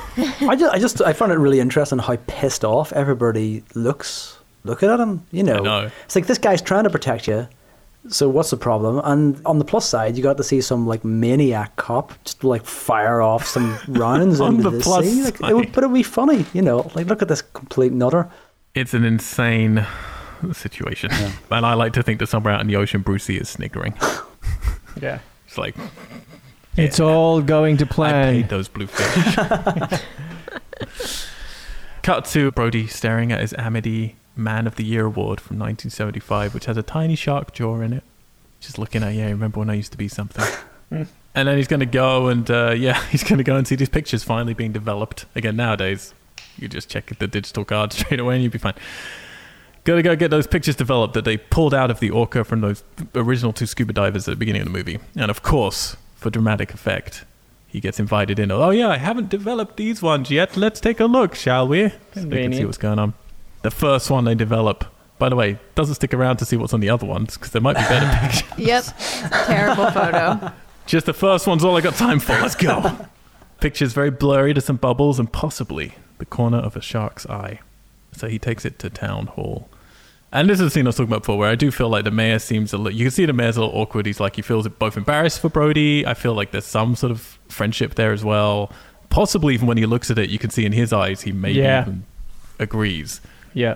but he's kind of been shut down by the rest of the board who's like no and yeah this is where we got the woman before she's now upgraded she's now on the board so good for her love it meanwhile the teens they're hanging out at a bar again we go to this and like this is the film i want to be in So I, I looked in this because I was like, why are they hanging out at a bar? And yeah, in Massachusetts This at the time it was 18, the drinking age. but Oh, even really? but then Ah, okay. again, still That some of them are. sense. and then Like why is it 15. this big yeah some were 17 when they said they're borderline 'Cause i was gonna go like why is it this big deal that then the mayor's son's like uh, my dad's got some beer. Uh, we could take it out to the lighthouse. Everyone's like, "Oh yeah, that sounds like a great idea."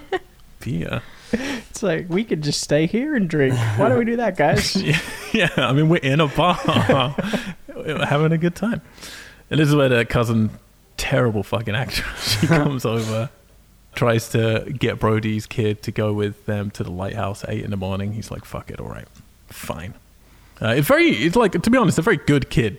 Like his dad seems quite oppressive, yeah. and he's going along with it most of the time. Does the timing of their plan and this scene confuse anybody else? Because I'm assuming it's nighttime. Yeah. Yeah. So Yeah. they're saying like early tomorrow morning. Okay, when I watched it, I had been under the impression that they were like, no, let's leave the bar and go to the lighthouse on the beach instead. I have beer. No, he Ah, says like, yeah, let's go I out see tomorrow you mean. morning. And then she Okay. says, you're going to come out 8 a.m. We'll I see was you there. very yeah. confused when they went to the boats and it was daytime. right, right. I think it's just like one throwaway line, but yeah. Brody's been fired. He's drinky drinkies, and his cop friend is uh with his wife hanging out. Which again, you're like, is she having an affair with any of these? All of us. Come on. We've seen. She, she likes to fool around. Yeah. Yeah, I love it if there was just a, it's like different scenes of her like speaking to different men in the town, like, "Hey, you want to you want to Hey, get you drunk want and to fool get around?" drunk and It's just a line to everybody. Oh, really amazing. He gives his buddy the chief badge. By the way, we're halfway through the fucking movie. now, not much And is it his the next half of the decision? He was just fired, but they're like, yeah, we still trust you. Pick who the chief is gonna be. I mean, it's his deputy, so I presume it has to be. I don't Okay, know. that's just the natural. step To whoever up. gets pinned by the badge. I mean, he's like the worst cop in the world. Sure. Who deputy I or mean, no, he's sheriff? not the worst cop in the world. No, should I know. We should retract that statement. With in this movie, it's very clear that he does not want to be doing his job. Yes, it is true. At least he's not firing cyanide bullets into the sea, though. You know, like he has that going. yeah, for that's the gradient in, in Amity. Yeah. All right, so his kid's sneaking out just before dawn, and the little brother sees him, blackmails him into going as well. But he takes a little life jacket like a champion. They're so well dressed for a Mm. day out on the sea, Yeah. like wearing long pants and nice button down and Well, and this is the thing, because this is where we get to where the movie should have gone to much earlier if this is what we were going to do. We got like five or six boats of teens. I don't even know. Yeah, I like know. every shot, it's a different amount. So I've named each of the boats or the people God- in the boats. God bless you. So, because I call this section of the movie the teen slasher boot up. so, on one boat, we've got Michael, aka Andrew Garfield, with his friend, who I call John C. Reilly, um, and with the monotone girl. And then we've got his little brother, who I called Demon Baby Brother, with the girl who I called 18th Century Sailor Toddler. and then we've got Napoleon Dynamite and girl Napoleon Dynamite on one Yeah. Boat. And then we've got Julian Casablancas, Yes. stroke singer, and Yeah. Surly Redface. And then on his own is Bob Geldof.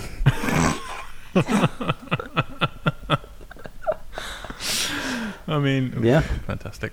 I couldn't even begin to keep track of all these people. It was, Yeah. fu- I- it was just such a mess. It's like but when, I then, can't like, even later imagine on, not- there's more where I was like, I did not see that person. Yeah, Yeah. yeah, yeah, yeah. I noticed that as well.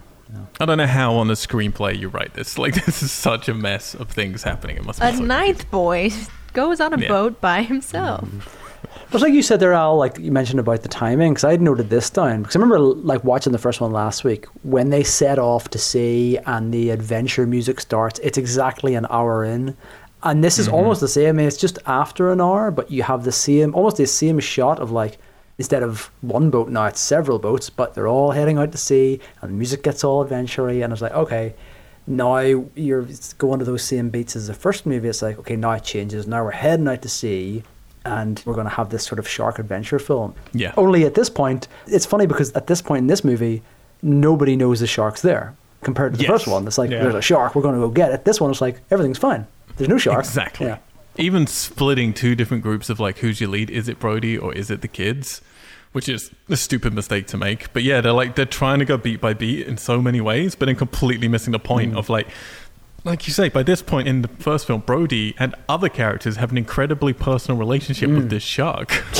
like they've seen And it do each other. things. Yeah. Yeah. Yep. Whereas in this one, it's like spoilers, but the first time Brody knows for sure the shark is there because he sees it, it's the same scene that he kills it. Which is like, that's not how you build a tension or a relationship between Yeah. these two characters. Yeah. It's ridiculous. Yeah, yeah. Anyway. Anyway, they pass a scuba diving class because we need some. Well, Fodder. I think. Because we need fodder, but we don't even get fodder. scuba diving class. We Like, get are Ben's, you shitting me? Ben's fodder. Like down there, like we get this cool shot as the shark again just appears. Fucking just like it's just right there. it's almost like he just turns around and it was just like waiting with Yeah. his mouth open. Look at my scars. With his ridiculous bear scar. I like to think the shark here is defending the honor of the lobster because the guy's like just sort of He tries to viciously grab it. grabs this lobster and then Jaws is Like, like, nah. hey, Yeah, exactly. that's my pal Fred. the diver's bleeding, which confused the crap out of me because they just seem to look at the shark and start bleeding. Yeah. Well, no, he bites into his. Um, Yeah, he Yeah, like yeah. swallows a bunch of air. they explain it later. But yeah, like he comes up too quickly, so he can't talk afterwards. Essentially, so he can't tell anyone there's a shark down there. But no one else gets got. A real missed opportunity. This is where I thought we were going to get a bloodbath, mm. but no. And no one in notices the enormous shark fin just by the boat as they're pulling people. Out. More camera, more GoPro on the shark head as Brucey decides, oh yeah, teenagers. Brody's still staring at himself in triangle mirrors, being all introspective. So fucking- Uh, at this point, I turned to Katie. I was like, "They've got a maid." like, is that what's happening? I just suddenly realized they have like a housekeeper, which is like doesn't just doesn't really seem like a house or a household or a salary bracket that would have a housekeeper. but I guess whatever. Hey, he was man of the year 1975. It's part of the prize. Miss Amity and her boyfriend, they're in a boat again, about to get kissy kissy when, of course, the shark hits the boat. I love that the boat is called Tina's Joy. Mm-hmm. Yeah, it is. She, I mean, she doesn't look like she's really enjoying this. She looks like she does not want to be kissing him at all. Yeah, when he goes in for the kiss, it looks like he goes in to suck her ear. Did you guys notice that? It was like really. I just noticed her face. It was like she like wasn't even opening her mouth. She was just like, "Okay, this actor's gonna kiss me now." It's really uncomfortable. This shark, by the way, I know they're saying they use the same molds, but it looks fucking enormous. Like, It it's looks so big, It Huge. looks a lot bigger. which I'm totally in for. Like, Yeah. big old stupid shark. It's a baby megalodon. Yeah, essentially. So he gets pushed in the water. He then gets got, and in a cool shot, I think he gets grabbed, and then like we're behind him as he's pulled through the water very quickly and slams into the boat. Well, she does nothing. and I mean, I like that bit too, as well, in the lead up to that of him being on one side of the boat, the shark coming from the other side, and it's sort of this race between them. Does she not know how to steer the boat? No, She Nah. just doesn't know how stares to- at him and yells, "Swim faster!" Like you're in a fucking boat. Go over Well, and him. also sh- she watches the shark go under the boat, so the shark is now on the same side as her boyfriend, and she's still saying swim faster, which essentially is saying swim quicker into, the into shark's mouth. Yeah. And when he's then like on the edge of the boat, she doesn't even try to pull him up because you can see she's like, "No, I've already And picked my next boyfriend. You see I've his moved legs, on." like he's intact. His legs Yeah. are like trying to help him get up, and she just stares at him. She's It's like, I don't need to deal with this. I wasn't really into kissing you anyway. yeah, you know, this actually makes things easier for me. yeah. I don't have to break up with you. And that is Chomp 5, hmm. Eddie. Jump five. We're getting the mail, so he is, yeah, Yeah, adding three up to the two. males. Ambulance passes Brody and Ellen as they're driving, so he decides to follow it, and it's for the diver who's came up too fast. Someone's like, something must have made him panic out there. it's once again he looks to see like I know what it was. God damn it, the cousin. And this is where they learn that their kids are out there. So they all head out on a boat towards the lighthouse. They come across Miss Amity pretty quickly. She's crying in a boat tucked into the corner, and then just starts screaming, "Shark! Shark!" Yeah, she, she does. she Brody's does like, "I do knew it." That. Uh-huh. I'm in my cut off shorts. I'm ready for adventure. His shorts are great. he accommodates the boat, heads off, gets on the radio. Yeah, so he puts the rest of them on this other boat that comes to rescue them. I like, he's Uh, like, well, 'cause- where's the lighthouse? And he tells him, he's like, point to it. Which you'd think, you know, his wife would want to come with him, but we know the mm. reason why she doesn't. She's not allowed. She's got and a I vagina. feel when you're out in the ocean with tides and currents, it's not as simple as pointing in a direction. Do you know what I mean? I like do know what you he mean. would totally, and if he's not in any way sort of, we know that his maritime sort of experience is very limited. I doubt that he would. Yeah, but he would get there. Speaking as of he Brody's does. maritime experience, right? You got to think one of his abiding sort of experiences, maritime experiences, is seeing a man getting dragged off a boat by a shark that uh, jumps onto the boat and viciously cuts a man in two. Yet he discovers his boat where a shark has just attacked, and he leaves his wife on the boat. While he just Much smaller than the yeah one exactly it's like oh this boat's just being shark caught by a massive shark cool you stay here wife I'm gonna go and uh, Fine. do you know what I mean? Like, I gotta prove I'm a man. Yeah. He's like, this Yeah, is what fucking you get for fooling around with everyone. well, to be fair though, you you say he wouldn't know how to navigate the seas. He doesn't. The rest of the movie is him lost. but exactly, it's just, That's again, true, It's yeah. just this movie of like, or is this a movie about Brody's kind of paranoia? It's like, if, well, if it is, then why is he leaving his wife out of Yeah. his sight, especially in at sea, and especially in a boat that we know that he knows has just been attacked? It just doesn't make any sense, Yes. you know. I know. the very muddled movie, Mhm. and it makes no sense whatsoever. And again, this is where things should be ramping up because a shark comes out of nowhere, knocks one of the goofy guys off of his boat. There's just no tension built though. It's just suddenly like, boom, there it is again. And yeah, this is where we get all the teenagers are being terrorized. The catamaran gets flipped. We do get some cool tracking shots with the shark. Do you notice in one of these bits the shark's mouth, like the clear? Oh, yeah. it, it bends in a really unnatural position. Oh, absolutely. this is the most rubbery of sharks. Uh, It's like yeah, it's like, It's like a a- weird shape, and then it like falls back down, and it just pops back into. It doesn't even deserve to be called mechanical. No, it's insane. It lo- It's like one of those boglins. You remember? Little Boglins? Yeah, no, no one remembers the boglins. I remember Bogdans. Yeah, yeah, I love Bogdans. There you go. Yeah. You like it. They, they're like you could like meld their mouth in different Mm. shapes. This scene's insane. Every fucking teenager here, like the shark attack happens, and then all of them just two of them just capsize their boat. They literally Yeah, just jump just off of it while tipping it over. Other, every other one just decides to like sail directly into each other. Which, by the way, that would have to have already been happening. Like the shark attacking doesn't suddenly make velocities change and directions change. Like it's fucking insane. And they just do it so basically it's just like a line in a screenplay of like, oh yeah, chaos, boats hit each other. So we're left with like this little collection. But when you film it, it's like, oh that's that doesn't work. at No. all. So yeah, they all crawl onto the remaining boats. Mike is unconscious in the water though. That's the mayor's son, right? Yeah. No, that's Mm. no. Mike It is. is is Brody's son. No, no, no, no, no. The one who's Oh in the no, water. sorry, Brody's son. Yes, yes, yes. Michael. Oh, that's my, Mike. okay. So Mike. sorry, what's the name of the one who's in the water then? Because that's the mayor, isn't it? The one in the water. No, No, that's, that's, Mike. Brody's son. That's real. That is Brody, yeah. son. So this is the other thing for me here is like we've got Mike hitting his head, and like we've never really had an establishing kind of lead teen or even a final Mm. girl.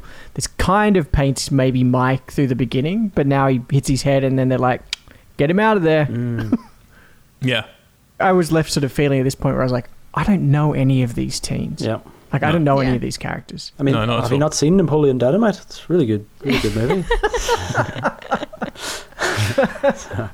Besides that, I just have no allegiance to any of these people. yeah. I don't Yeah. give a fuck about any people. The ones who maybe I should have, like Amity woman, she's already gone. The one who's the cousin, she can't act. So I just like it's so hard to get. And Brody's son is like he looks the part, but he just gives nothing. Yeah. Mm. Like it's just so placid. The one I guess I care about the most is his younger brother because he's the youngest one there, so you're Yeah. mildly concerned for him. But you also know they're not going to kill him, so it's like whatever. He's on an upturned boat with his teenage girl, and they don't get him first for some reason. They're concerned about everyone else. It's like, no, you would fucking get him straight away. So they use all these ropes to pull the boats together. Again, if it was all done better, this is what so much of the movie should have been. If this movie Mm. should be like an hour and 25 minutes of these teenagers like in this Yeah. situation getting trapped like this, you know, you can make a much better movie. Yep. Brody, though, yeah, he can't find any of the kids, so he calls for the chopper again. They haven't even bothered to leave yet. so they say, meet us somewhere, and he's like, I don't know where that is. Whatever, I'm just going to keep sailing. So he gets to the lighthouse, can't see the kids. Meanwhile, we cut back to the kids. They're all bored. This stood out to me, Al. Like, I- remember, I wrote this in my notes, but like, when you cut back, the kids are just sitting there. Yeah, they look genuinely bored. Like, you've had that scene where all the boats are destroyed. The shark is, they, we, they know the shark's there. They're in the middle of nowhere. And we cut back, and they're not even scared. They're just bored. They're just sitting around. And then one of them suggests playing charades. Yeah. What? Like, do you know what I mean? Like in the first movie, after they encounter the shark properly out at sea, like the whole thing changes. Like the tone changes. Like these are grown They're men, on edge the and they're whole yeah, and they're shitting themselves. Like even Hooper Yeah. and Quint are like, holy shit! Like we've never seen anything like this before. Whereas these kids are just like, oh, yeah, whatever, cool. Like yeah, let's play charades. This is 1970 fucking eight. This is long before modern ADD. Well, you know, our phones don't have. We, we need to be on Instagram the whole time. we Yeah. gotta get on those TikToks. But at, at this point in the movie, I was obviously already getting a bit frustrated, and it's just like when they're looking bored, why am I meant to be scared if these kids don't even give a shit? You know? Yeah. Absolutely, I couldn't agree more. Yeah, this is where it should all ramp up, and instead it's just like a shrug. Although that said, this chopper then finds the teens. They get very excited by this. We learned obviously earlier in some subtle dialogue that the sharks react to weird frequencies. So they make this point is as the chopper's landing on the water, we see underneath the water of like the reverberations of it spreading out. And then the pilot, for some reason, decides to get out to have a chat with everybody. and it's like, all right, I'm going to tow you. So they throw him a line. He goes to take off. And this is where we get an insane shot. But I mean, one of the best shots in the movie because, like, yeah, let's go stupid. Of the shark coming out of the water, biting the chopper, pulls it into the ocean. His blades then hit the ocean, splinter, and fly past the kids, like cutting up their sails. One of them should have like sliced the fucking kid mm-hmm. in half. Like, honestly, They do that in Piranha if you want to see it. they do. Then the shark begins to spin them all. like it's just fucking insane. And there's a cut scene, so there are deleted scenes to this movie. Most of them aren't worth watching. I have no idea why they cut this fucking scene because there's a little bit, and it's only like 20 seconds or so, of the pilot then trapped inside the helicopter upside oh, down Oh, yeah. in the glass as the shark is like coming at the glass. And it's fucking cool. Yeah. and That I'm like, sound that's cool. one of the best bits in the film. Why would you get rid of that? Yeah, it's interesting they got rid of that bit.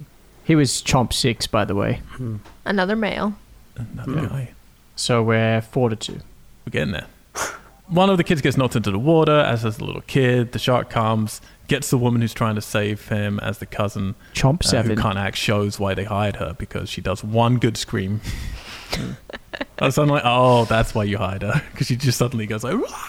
She goes nuts. For the rest of the movie. yeah, for the rest of the movie, she's just like, At this point, I was just like, again, like this is the sequel. Like, where is? You think back to that Quint death in the first one and how just visceral and terrifying it is. And Yeah. it still hasn't really happened in this. And then when uh, the shark takes that girl in like the navy jumpsuit, you don't even really see it. It's just gone. You know, we still haven't had Yeah. that real like really scary like visceral shock of like gore. You know that the first one did so well. And I mean, also at that point too, with Quint's death, we're like invested in him and his mm. story. Yeah, yeah. There's already a, a deeper attachment, especially with that scene the night mm. before where he's talking about his past, and it's just like it makes it even more visceral and Yeah. impactful because it's like you care about this person, mm. and here it's just like Yes, like you You're might as well just sprinkling those fish elements. food into your aquarium. It's like yeah, whatever. Just like eat that. yeah. Well, this is the point, isn't it? Because they'd purposely said they were pulling back the gore, like they wanted to pull that back, and this is the mistake that just Hollywood makes over and over again. It's like, oh, we had a first one that made four hundred and seventy million dollars, or whatever the fuck it was, like the biggest box office hit of all time.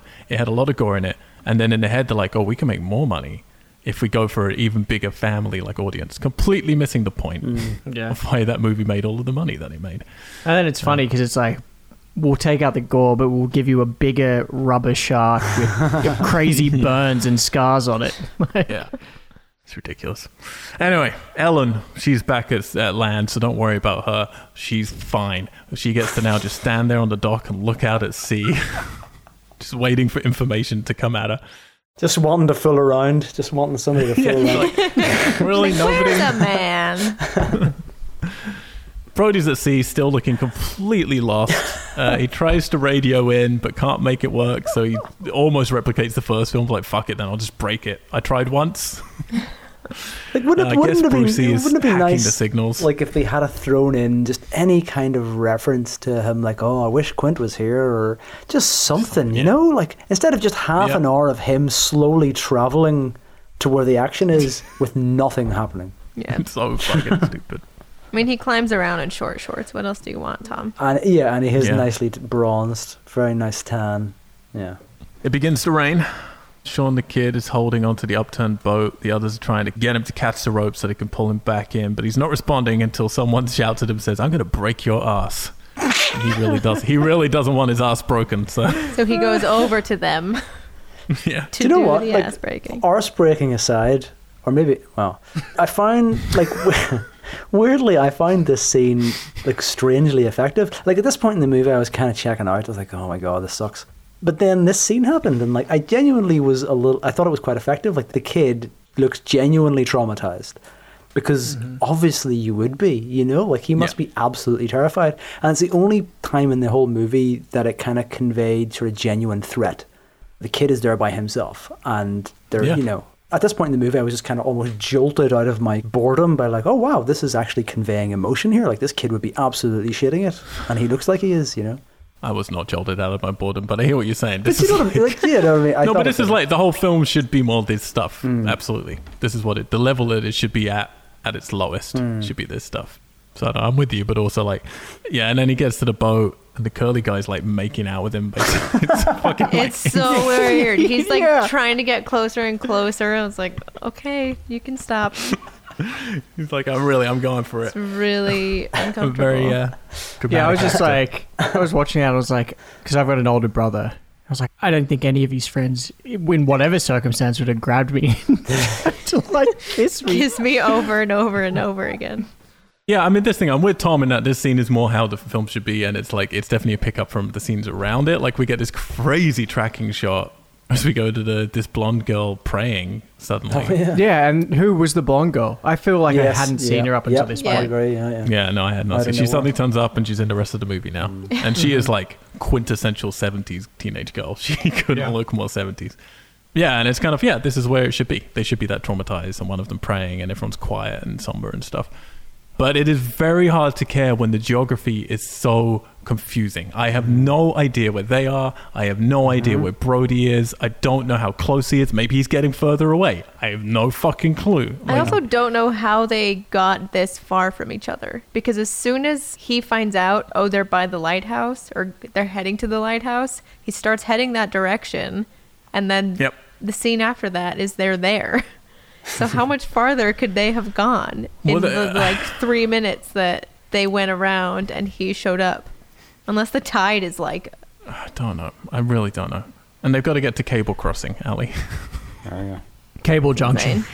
Cable Junction, yeah. Fucking island called Cable Junction, as if we can't red flag the end of the movie enough with what we did earlier.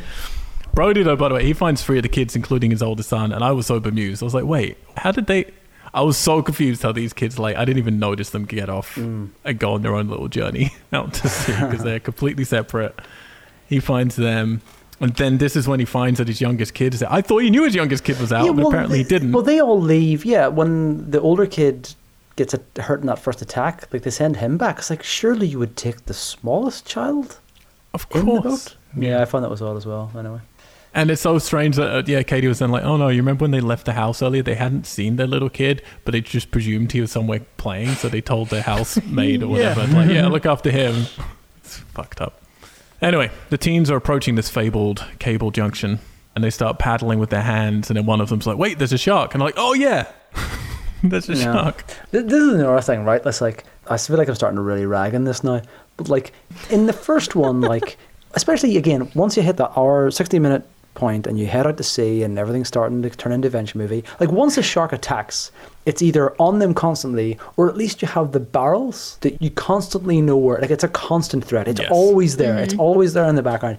Even when they're getting drunk and singing the things, you have that shot out in the middle of the night in the back. Like it's always just there in the background. In this, the shark just fucks off. Like it'll mm-hmm. it'll attack, and then it just disappears, and there's no threat, and they get bored, and like it's so bad at sort of keeping that imminent danger. Yep. It's really asking the audience a lot to kind of go, oh yeah, oh yeah, there's a big shark here, you know. Well, it, the shark has to leave every time to speak to Mayor Larry and just be like, couldn't we have come up with a better plan? it's a coordinate. couldn't I have just stuck to the beaches? yeah, he's got a plan. And his you next realize there's uh, precariously placed electric cables out here, right? Like, this isn't Yeah. really. Yeah, so the, their boat starts spinning. The cousin then freaks out, so one of the men tries to shake some sense into him. Oh yeah. yeah. That's like a um, classic sort of outdated male mm. reaction to a Yeah, screaming yeah. woman. Oh just like, Come on, woman! Yeah. Shake her up. wish- It's like we'll we'll give Brody's wife a name in this one, but we will also have a hysterical shaking woman scene instead. Gotta shake him. Yeah. That's the only way. Brody then appears. He tries to rescue them, but the rubber shark attacks and bites the rope.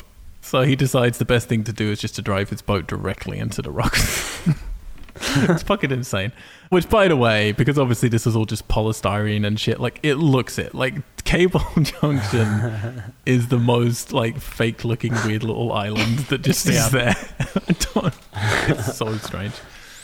So he's now like crashed into the rock. I don't know if we've waited this long for him to turn up. Like like you say, no tension Yep. build, no idea of geography, no way to really like. Still doesn't know there's a shark. and just just drives straight into the fucking rocks. So he lowers this little hook thing. I don't even really understand what he's trying to do here. He's trying to like hook to pull them over. Yeah, so it's like a tow kind of thing. So he wants to get it out to them to hook to the boat, and then he can put the automatic towing mechanism on to pull them towards the rocks. right, right. Which while they're doing that, which they've already established by the way, they're stuck on rocks. Yep. So I don't Yeah. feel that would work. Yeah, They've and it all also looks already pretty established shallow that it's around pretty easy to pull them just with a rope. Yeah. Anyway, this is the plan. Um, but it's basically just so these hooks can catch on the massive cable, and so then it can improbably be lifted like it's on the fucking set of Hook or something, like out of the water. Brucey then the cool shot is he just like rips through the canvas of the catamaran. He's like, hello, just like comes like poking straight out. Everyone starts falling in the water. They start swimming and screaming. The cousin knows. She just continues to scream because that's what she was hired to do. the shark just brushes by the blonde Jesus lady, so she starts bleeding as well. Yeah, I was trying to figure out because it's like they have rough skin. I don't know, and this is just a, a genuine question. I don't know if that would or would not make you bleed.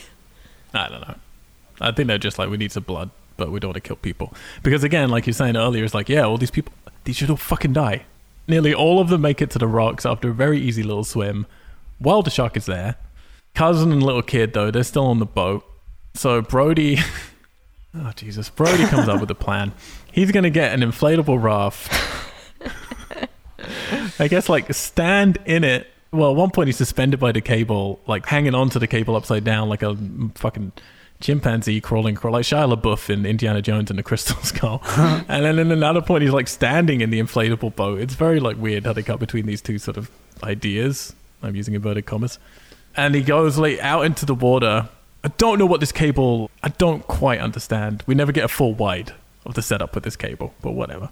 And yeah, then it's just like we're suddenly in the end of the movie as the shark comes charging towards the boat. Jaws are flapping in a rubbery way. so Brody begins beating the cable, luring it over with that sound we heard about earlier. And this is the first time again that Brody's come face to face with the shark. So there's no vitriol, there's no earned redemption, there's no like pathos or like relationship. He's just like, oh yeah, there it is. And last time they had a cool line, they had to like smile, you son of a. Mm-hmm. So this time, like, what can we do?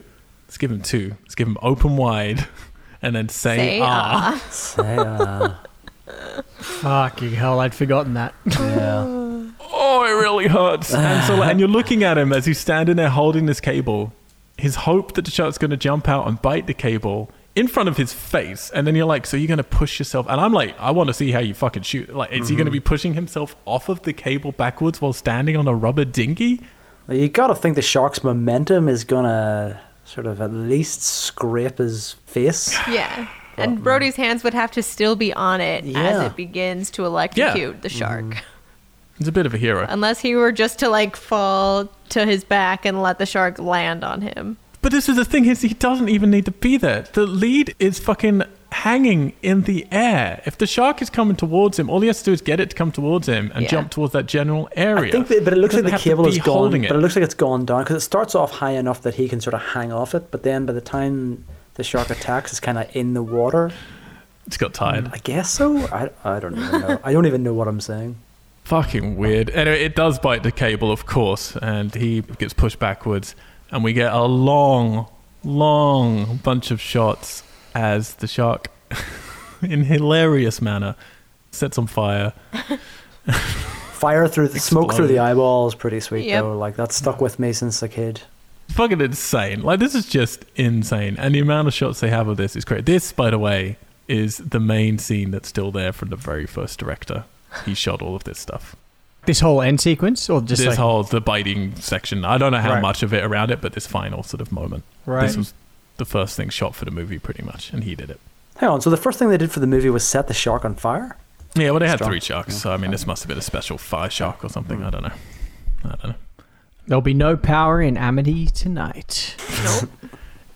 Looks fucking insane. It really does. Brody then paddles over to them looking like a maniac. And then he gets his kid, and then everyone's smiling. Everyone, we had a good time? Everyone have a good time? Cool. Let's go get those beers that my dad left at the lighthouse. But that's a good point, actually, Al. Like Brody looking like a maniac. Here's a question for everybody: Is Brody a maniac? It's- Like, is he? A, is he? A, like, I mean, they movie, make him out to be in this movie, but that's Yeah. what's most confusing. Is I feel like everybody should be at that level. Yeah. yeah. It's like what Tom you had been saying earlier about it's sort of always potentially dipping into this this area of his PTSD, Hmm. and that would have been so cool to explore. Like just to be, get to that point where it's like, yeah, he is gone. Like Yeah, that he's f- lost experience from the first one, he's he, he has lost it. Do you know what I mean? And yet vindicated by this ending. That's the problem.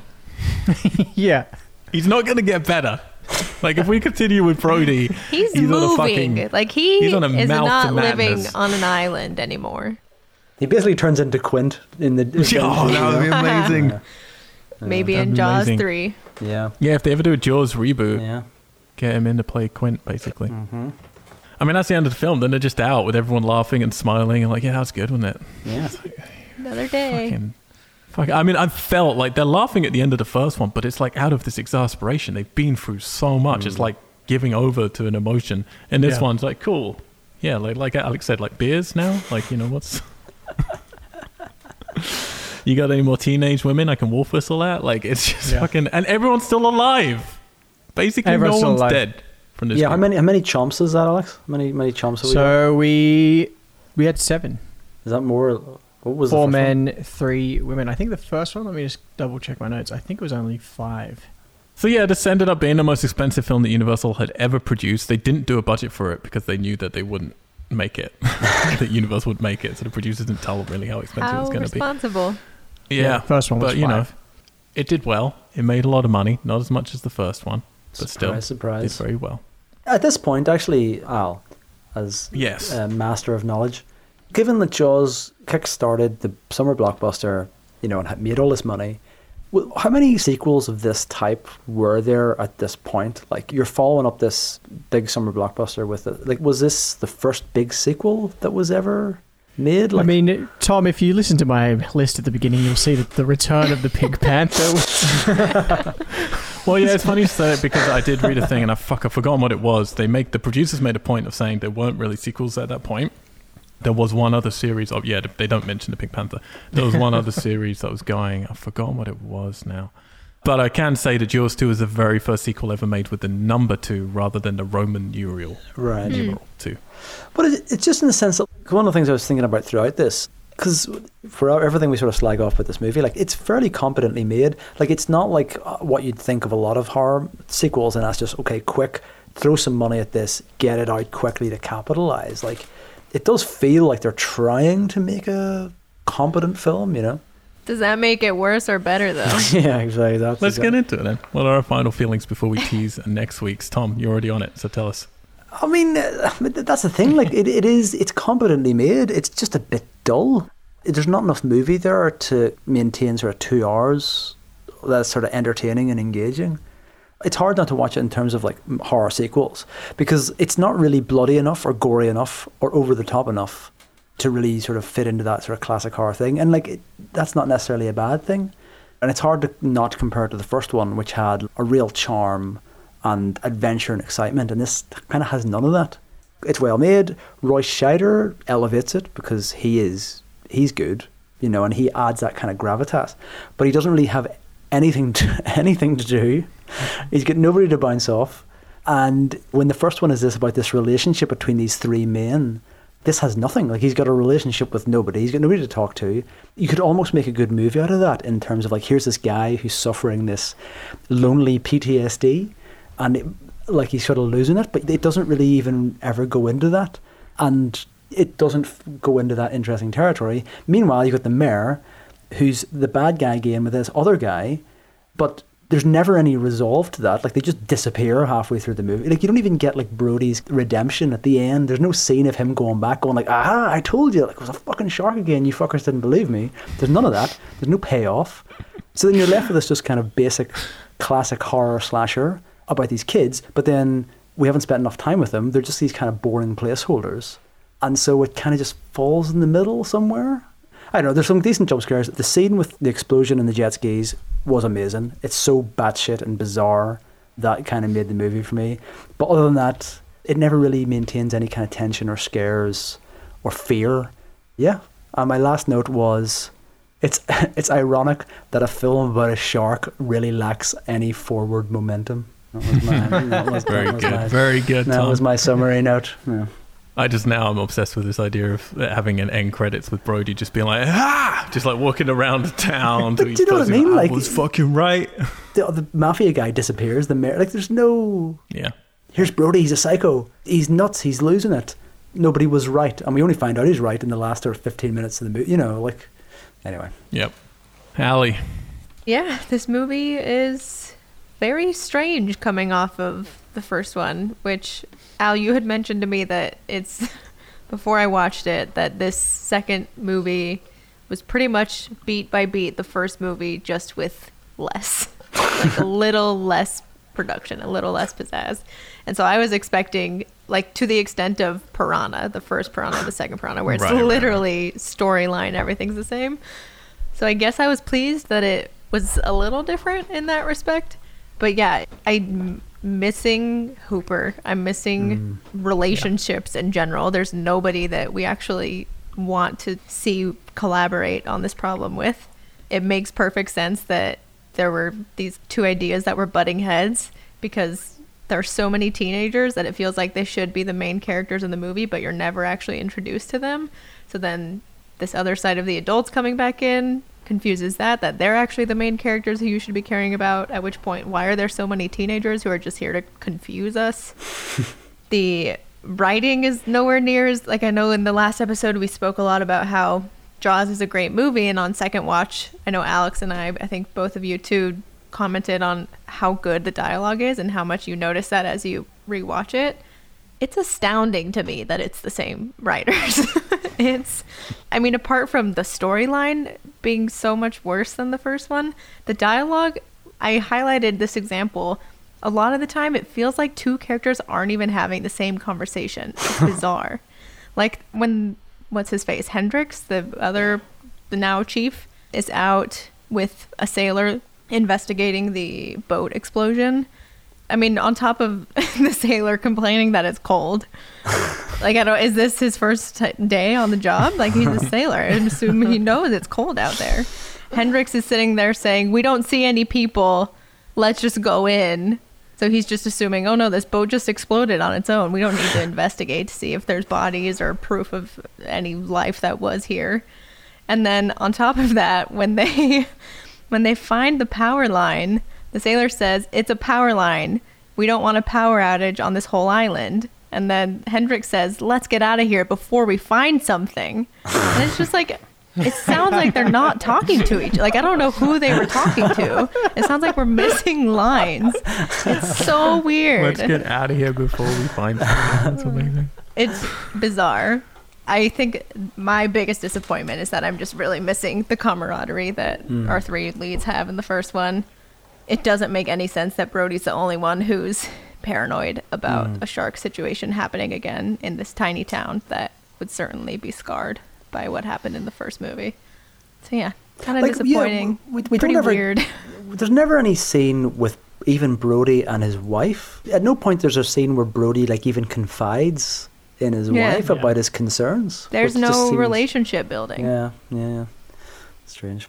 Captain Chard. Yeah, so I used to, you know, when you'd have conversations with people about here's a blockbuster film, the first one in the franchise, like what franchises had really good follow ups. And I would always hold this up as an example. And I feel like I have to contact all those people and retract my statement. Because, I mean, I think growing up, I had probably seen this more than the first film. And it was interesting to just revisit it with the fine tooth comb right off the back of Jaws. And it was always going to be an impossible task to follow that movie and then also follow it with a new director at the helm.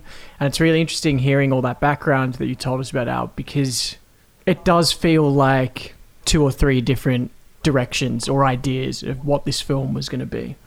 And they're trying to navigate in a way where they make them all work. Like, yeah, is it Brody's story? Are we revisiting his trauma? Is it a teen slasher film? And watching it this time, it was just like, fuck, just commit to one of them hmm. and let me embrace one idea. I mean, you know, if it was going to be the teen idea, like, I, I can't help but think. Imagine if they had brought Spielberg back in and they were like, okay, we want it to be focused on the kids. I feel like he hmm. would have narrowed it down a bit more as far as like how many kids, but we would have been with them. Like it would have been their story. And I think he would have handled it in a way hmm. that would have still, with that finesse of creating the tension and maybe still appealing to Universal's thing of like make it more family orientated. But I think he still would have, it could have been something much more finessed and interesting. And I, and that's what I feel with this film. There's very little finesse to it because it's just sort of like a jumble of, of strong ideas, but that don't pair together. And so you kind of got this film where you're not feeling like you're committing to any one character or tone. And, and that sort of makes it a bit hard to watch and makes it sort of feel just flat and a little bit boring at times. In saying that, you know, I think, like you said, Tom, they're, they're trying. And, and I think mm. it, they've given it a decent go. And I think there's some really cool set pieces that are just that are fun. The the water skiing bit I love. I just love the when we see the fin tracking her mm. and, and following her and and the fucking explosion with the burnt woman is yeah, it's fucking batshit crazy. It's like it's nuts. But it's like cool, whatever, like go big and crazy. But yeah, for it just for me it's that frustration of not falling into one thing or the other the other thing I was going to say, whilst having these two differing kind of ideas that it's sort of floating with, at the same time, it's trying to follow the beats of the first one. So it's like this additional layer on top of like, we don't know if we're going to stick with this idea or we're going to go with teen slasher idea. But the way we're going to work around that is we're going to put it over the template of the first film. So that makes it really difficult because then it doesn't earn any of those beats. like the first one. I agree with Ali. It misses the dynamism of Hooper and Quint. Like that was such an interesting dynamic. I mean, first of all, Hooper like gives the film energy from when you're having like contemplative Brody and him kind of struggling with his fears and stuff. You had Hooper's energy to propel things forward and to give it that sense of momentum and, and urgency and logic. And then you had Quint contrasting those two with his sort of history and that kind of unraveling. And and yeah, you miss all those dynamics here because there's just there isn't a commitment to one thing or the other. So that's where I really struggle with it. So I definitely hold it not as high as I used to.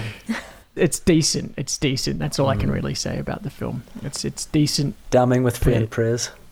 yeah. Decent. Yeah. Decent, decent. you know. Because also I I respect the challenges of trying to follow the first Yeah. film. I respect that that was always going to be really, really tough.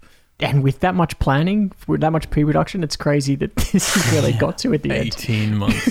it's crazy that this is where they got to it, that they were still writing it when they got to shoot. So mm. yeah, it's a bit of a jumble. This one. I mean, I think we're all on the same page. My thing that I've always say to people is I would prefer to see a bad fun film than a decent mediocre film. And that's my like a mediocre films for me are more offensive in a way because I'm just like I'm getting nothing out of that experience. And in my head, yeah, that's how I always think of Jaws 2. It's like, okay, it's basically Jaws 1 but duller. And yeah, there are a couple of highlights in there. I was like surprised going back a couple of little moments which I'd sort of forgotten about that I enjoy. I do enjoy him approaching the sea. I do enjoy the fucking stupidity of the explosive motorboat. just that woman freaking out and doing it. It's just like so funny. And you can laugh at certain bits towards the end when he just drives his boat into the rocks and yeah, holding the electrical wire up. I mean, the shark blowing, like getting frazzled at the end is hilarious. Like it's so Oh, ridiculous. and I mean, who can forget the shark attacking a helicopter? oh, I want to see that honestly- deleted scene. I wish I can't believe they cut it out. It's so short and it looks fine. Like it certainly doesn't look more rubbery than anything else. But it's just so forgettable. Like this movie's just so like you're all saying. Yeah. It's just like we're not focusing on anything that. It, there's so many ideas that could work and none of them are working. And it's just way too fucking long. It's two hours long. Yeah. I'm like, this is half an hour too long. You needed to just focus. So it's like, yeah, like you were saying, it's not terrible. We've definitely covered much, much worse films for sure. Yeah. But it's also just like uh, many of those much worse films I would much rather watch again than this. I just find this so boring that I don't really want to go back to it again. We will see with the memory that I have of the next two films of if they fall more into that category of like mm. they're gonna get so batshit stupid and bad that I'm gonna have more of a good time with them, essentially. By the way, neither of you mentioned anything because I don't know how much Ali knows about three and four. If you don't, because Katie said to me last night she'd never seen three or four, she doesn't know anything about them. And I was like, all right, I'm Strap not gonna tell yourself you- in, Ali. I'm not going to tell you anything about them at all. So try Alex not to already revealed a title, but no oh, more. Oh yeah, for the last one, Yeah, I did. that's Yeah, true. that's That's all I'll true. say. But whose revenge? We don't know. Yes. So try not to see anything about it if you don't know Ali, because it's, it's going to be fun. So I do like to tease, so I will tease, but without revealing anything. Please do again subscribe and rate us and do all of those nice things. It's appreciated. I'm Mr. Al White on all the social medias, also on the Xbox, also on the PlayStation, and my Switch code is up there on the Twitters somewhere. Alex, what about you? You can find me on Twitter and Instagram at Alexander Chard. Tom Haas. I'm in all the things under at Down and Autumn, which I feel like I need to like say that in an American accent every time because nobody's gonna know what I'm saying. But whatever. Down in full. Yeah. That's what you mean, Tom. Yeah. Ali, I am on Instagram as Ali Sue. Soup. you are. You are. That's it. Also, Tom, just because you're never going to do it, I'm going to say actually last night was it last night I texted you or was it night before? Or was like we Your nights are my mornings, like- Al. So who's to say? Who is to say you had a new album out called Back to the Start, which is I from your band down in I did, yeah. and it's really fucking lovely. Oh, thanks, I just man. re-listened to it the other day, so people should go That's check that nice out. of and you to say. Next week we're talking about Jaws 3D. That's right, very exciting. I can tell you a few little tasters about it. Number one is in the synopsis here. They call it a 35 foot shark. So we're getting about 10 That foot bigger. is a baby megalodon. What was it for the first one? Was it's like 20 footer, 20, 20, 25. yeah. Tell you, this is this is Mama Shark. Uh, My sister was right. 35. I could tell you it's directed by someone who had never previously directed a movie and never ever would again afterwards. Great. I could tell you it's got Dennis Quaid in it. Yeah. The Quaidster. I like The good Quaid. Quaid. And again, I'm not going to do any plot points because I want to leave those for Ali to discover on her own. But I will say some of the things on the poster. I think they were clearly concerned that people were going to misunderstand because these were the first films really doing 3D in the title, like Friday the 13th Part 3 3D and all that stuff. They were concerned that you'd think it was just Jaws restored to 3D, I think, because twice on the poster it reassures you all new, all new. Oh yeah. wow, there's a. I didn't realize the gap between them was that big. yeah, it's a bunch of years. It's what, like five, six years or something? Yep. Five years? Yeah. And of course, the tagline is the third dimension Oh, is terror. oh dear. Isn't it always? Strap Uh, I yourself actually in, have Ali. th- my projector here is 3D, and I do have some 3D glasses, No and the. Blu-ray I've got does do 3D. So I'm gonna Nice. see. I'm gonna see if I can watch it in 3D. Do you know? Do you know what? Like I don't know. that tagline. The third dimension is. Was it, the third dimension is fear. It's terror. It's terror. That's such a good tagline for like an '80s 3D movie. Like I would never in a million years have guessed that's wasted on Jaws 3D. You know, like in a, I mean- in a movie trivia quiz or whatever. I You mean would've- wasted in a great way, right? Well, it's we'll like, see. We'll see. uh, we'll see, Tom. You fucking calm uh, down. Okay, okay, fair enough. We should point out that Jaws 2, the most famous thing about Jaws 2 is the tagline. Like just when you thought it was safe to go back in the water. Oh, Like, yeah. that was the biggest thing about Jaws 2. Yeah. That is a great tagline, actually. It is a Just, good tag. just when you thought it was safe, there's a big electrical, play Just when you to it. thought- big electrical wire. It's gonna let it just just stay away from what was it? Electrical. It should have been just when you thought it was safe to drink beer at a lighthouse. All right. Thank you all for joining me. Appreciate it. We'll be back next Friday to talk about Jaws 3D. Until then, just when you thought it was safe. Just when you thought a shark had one penis. To fool around with. We're out, geeks. Geeks. Geeks.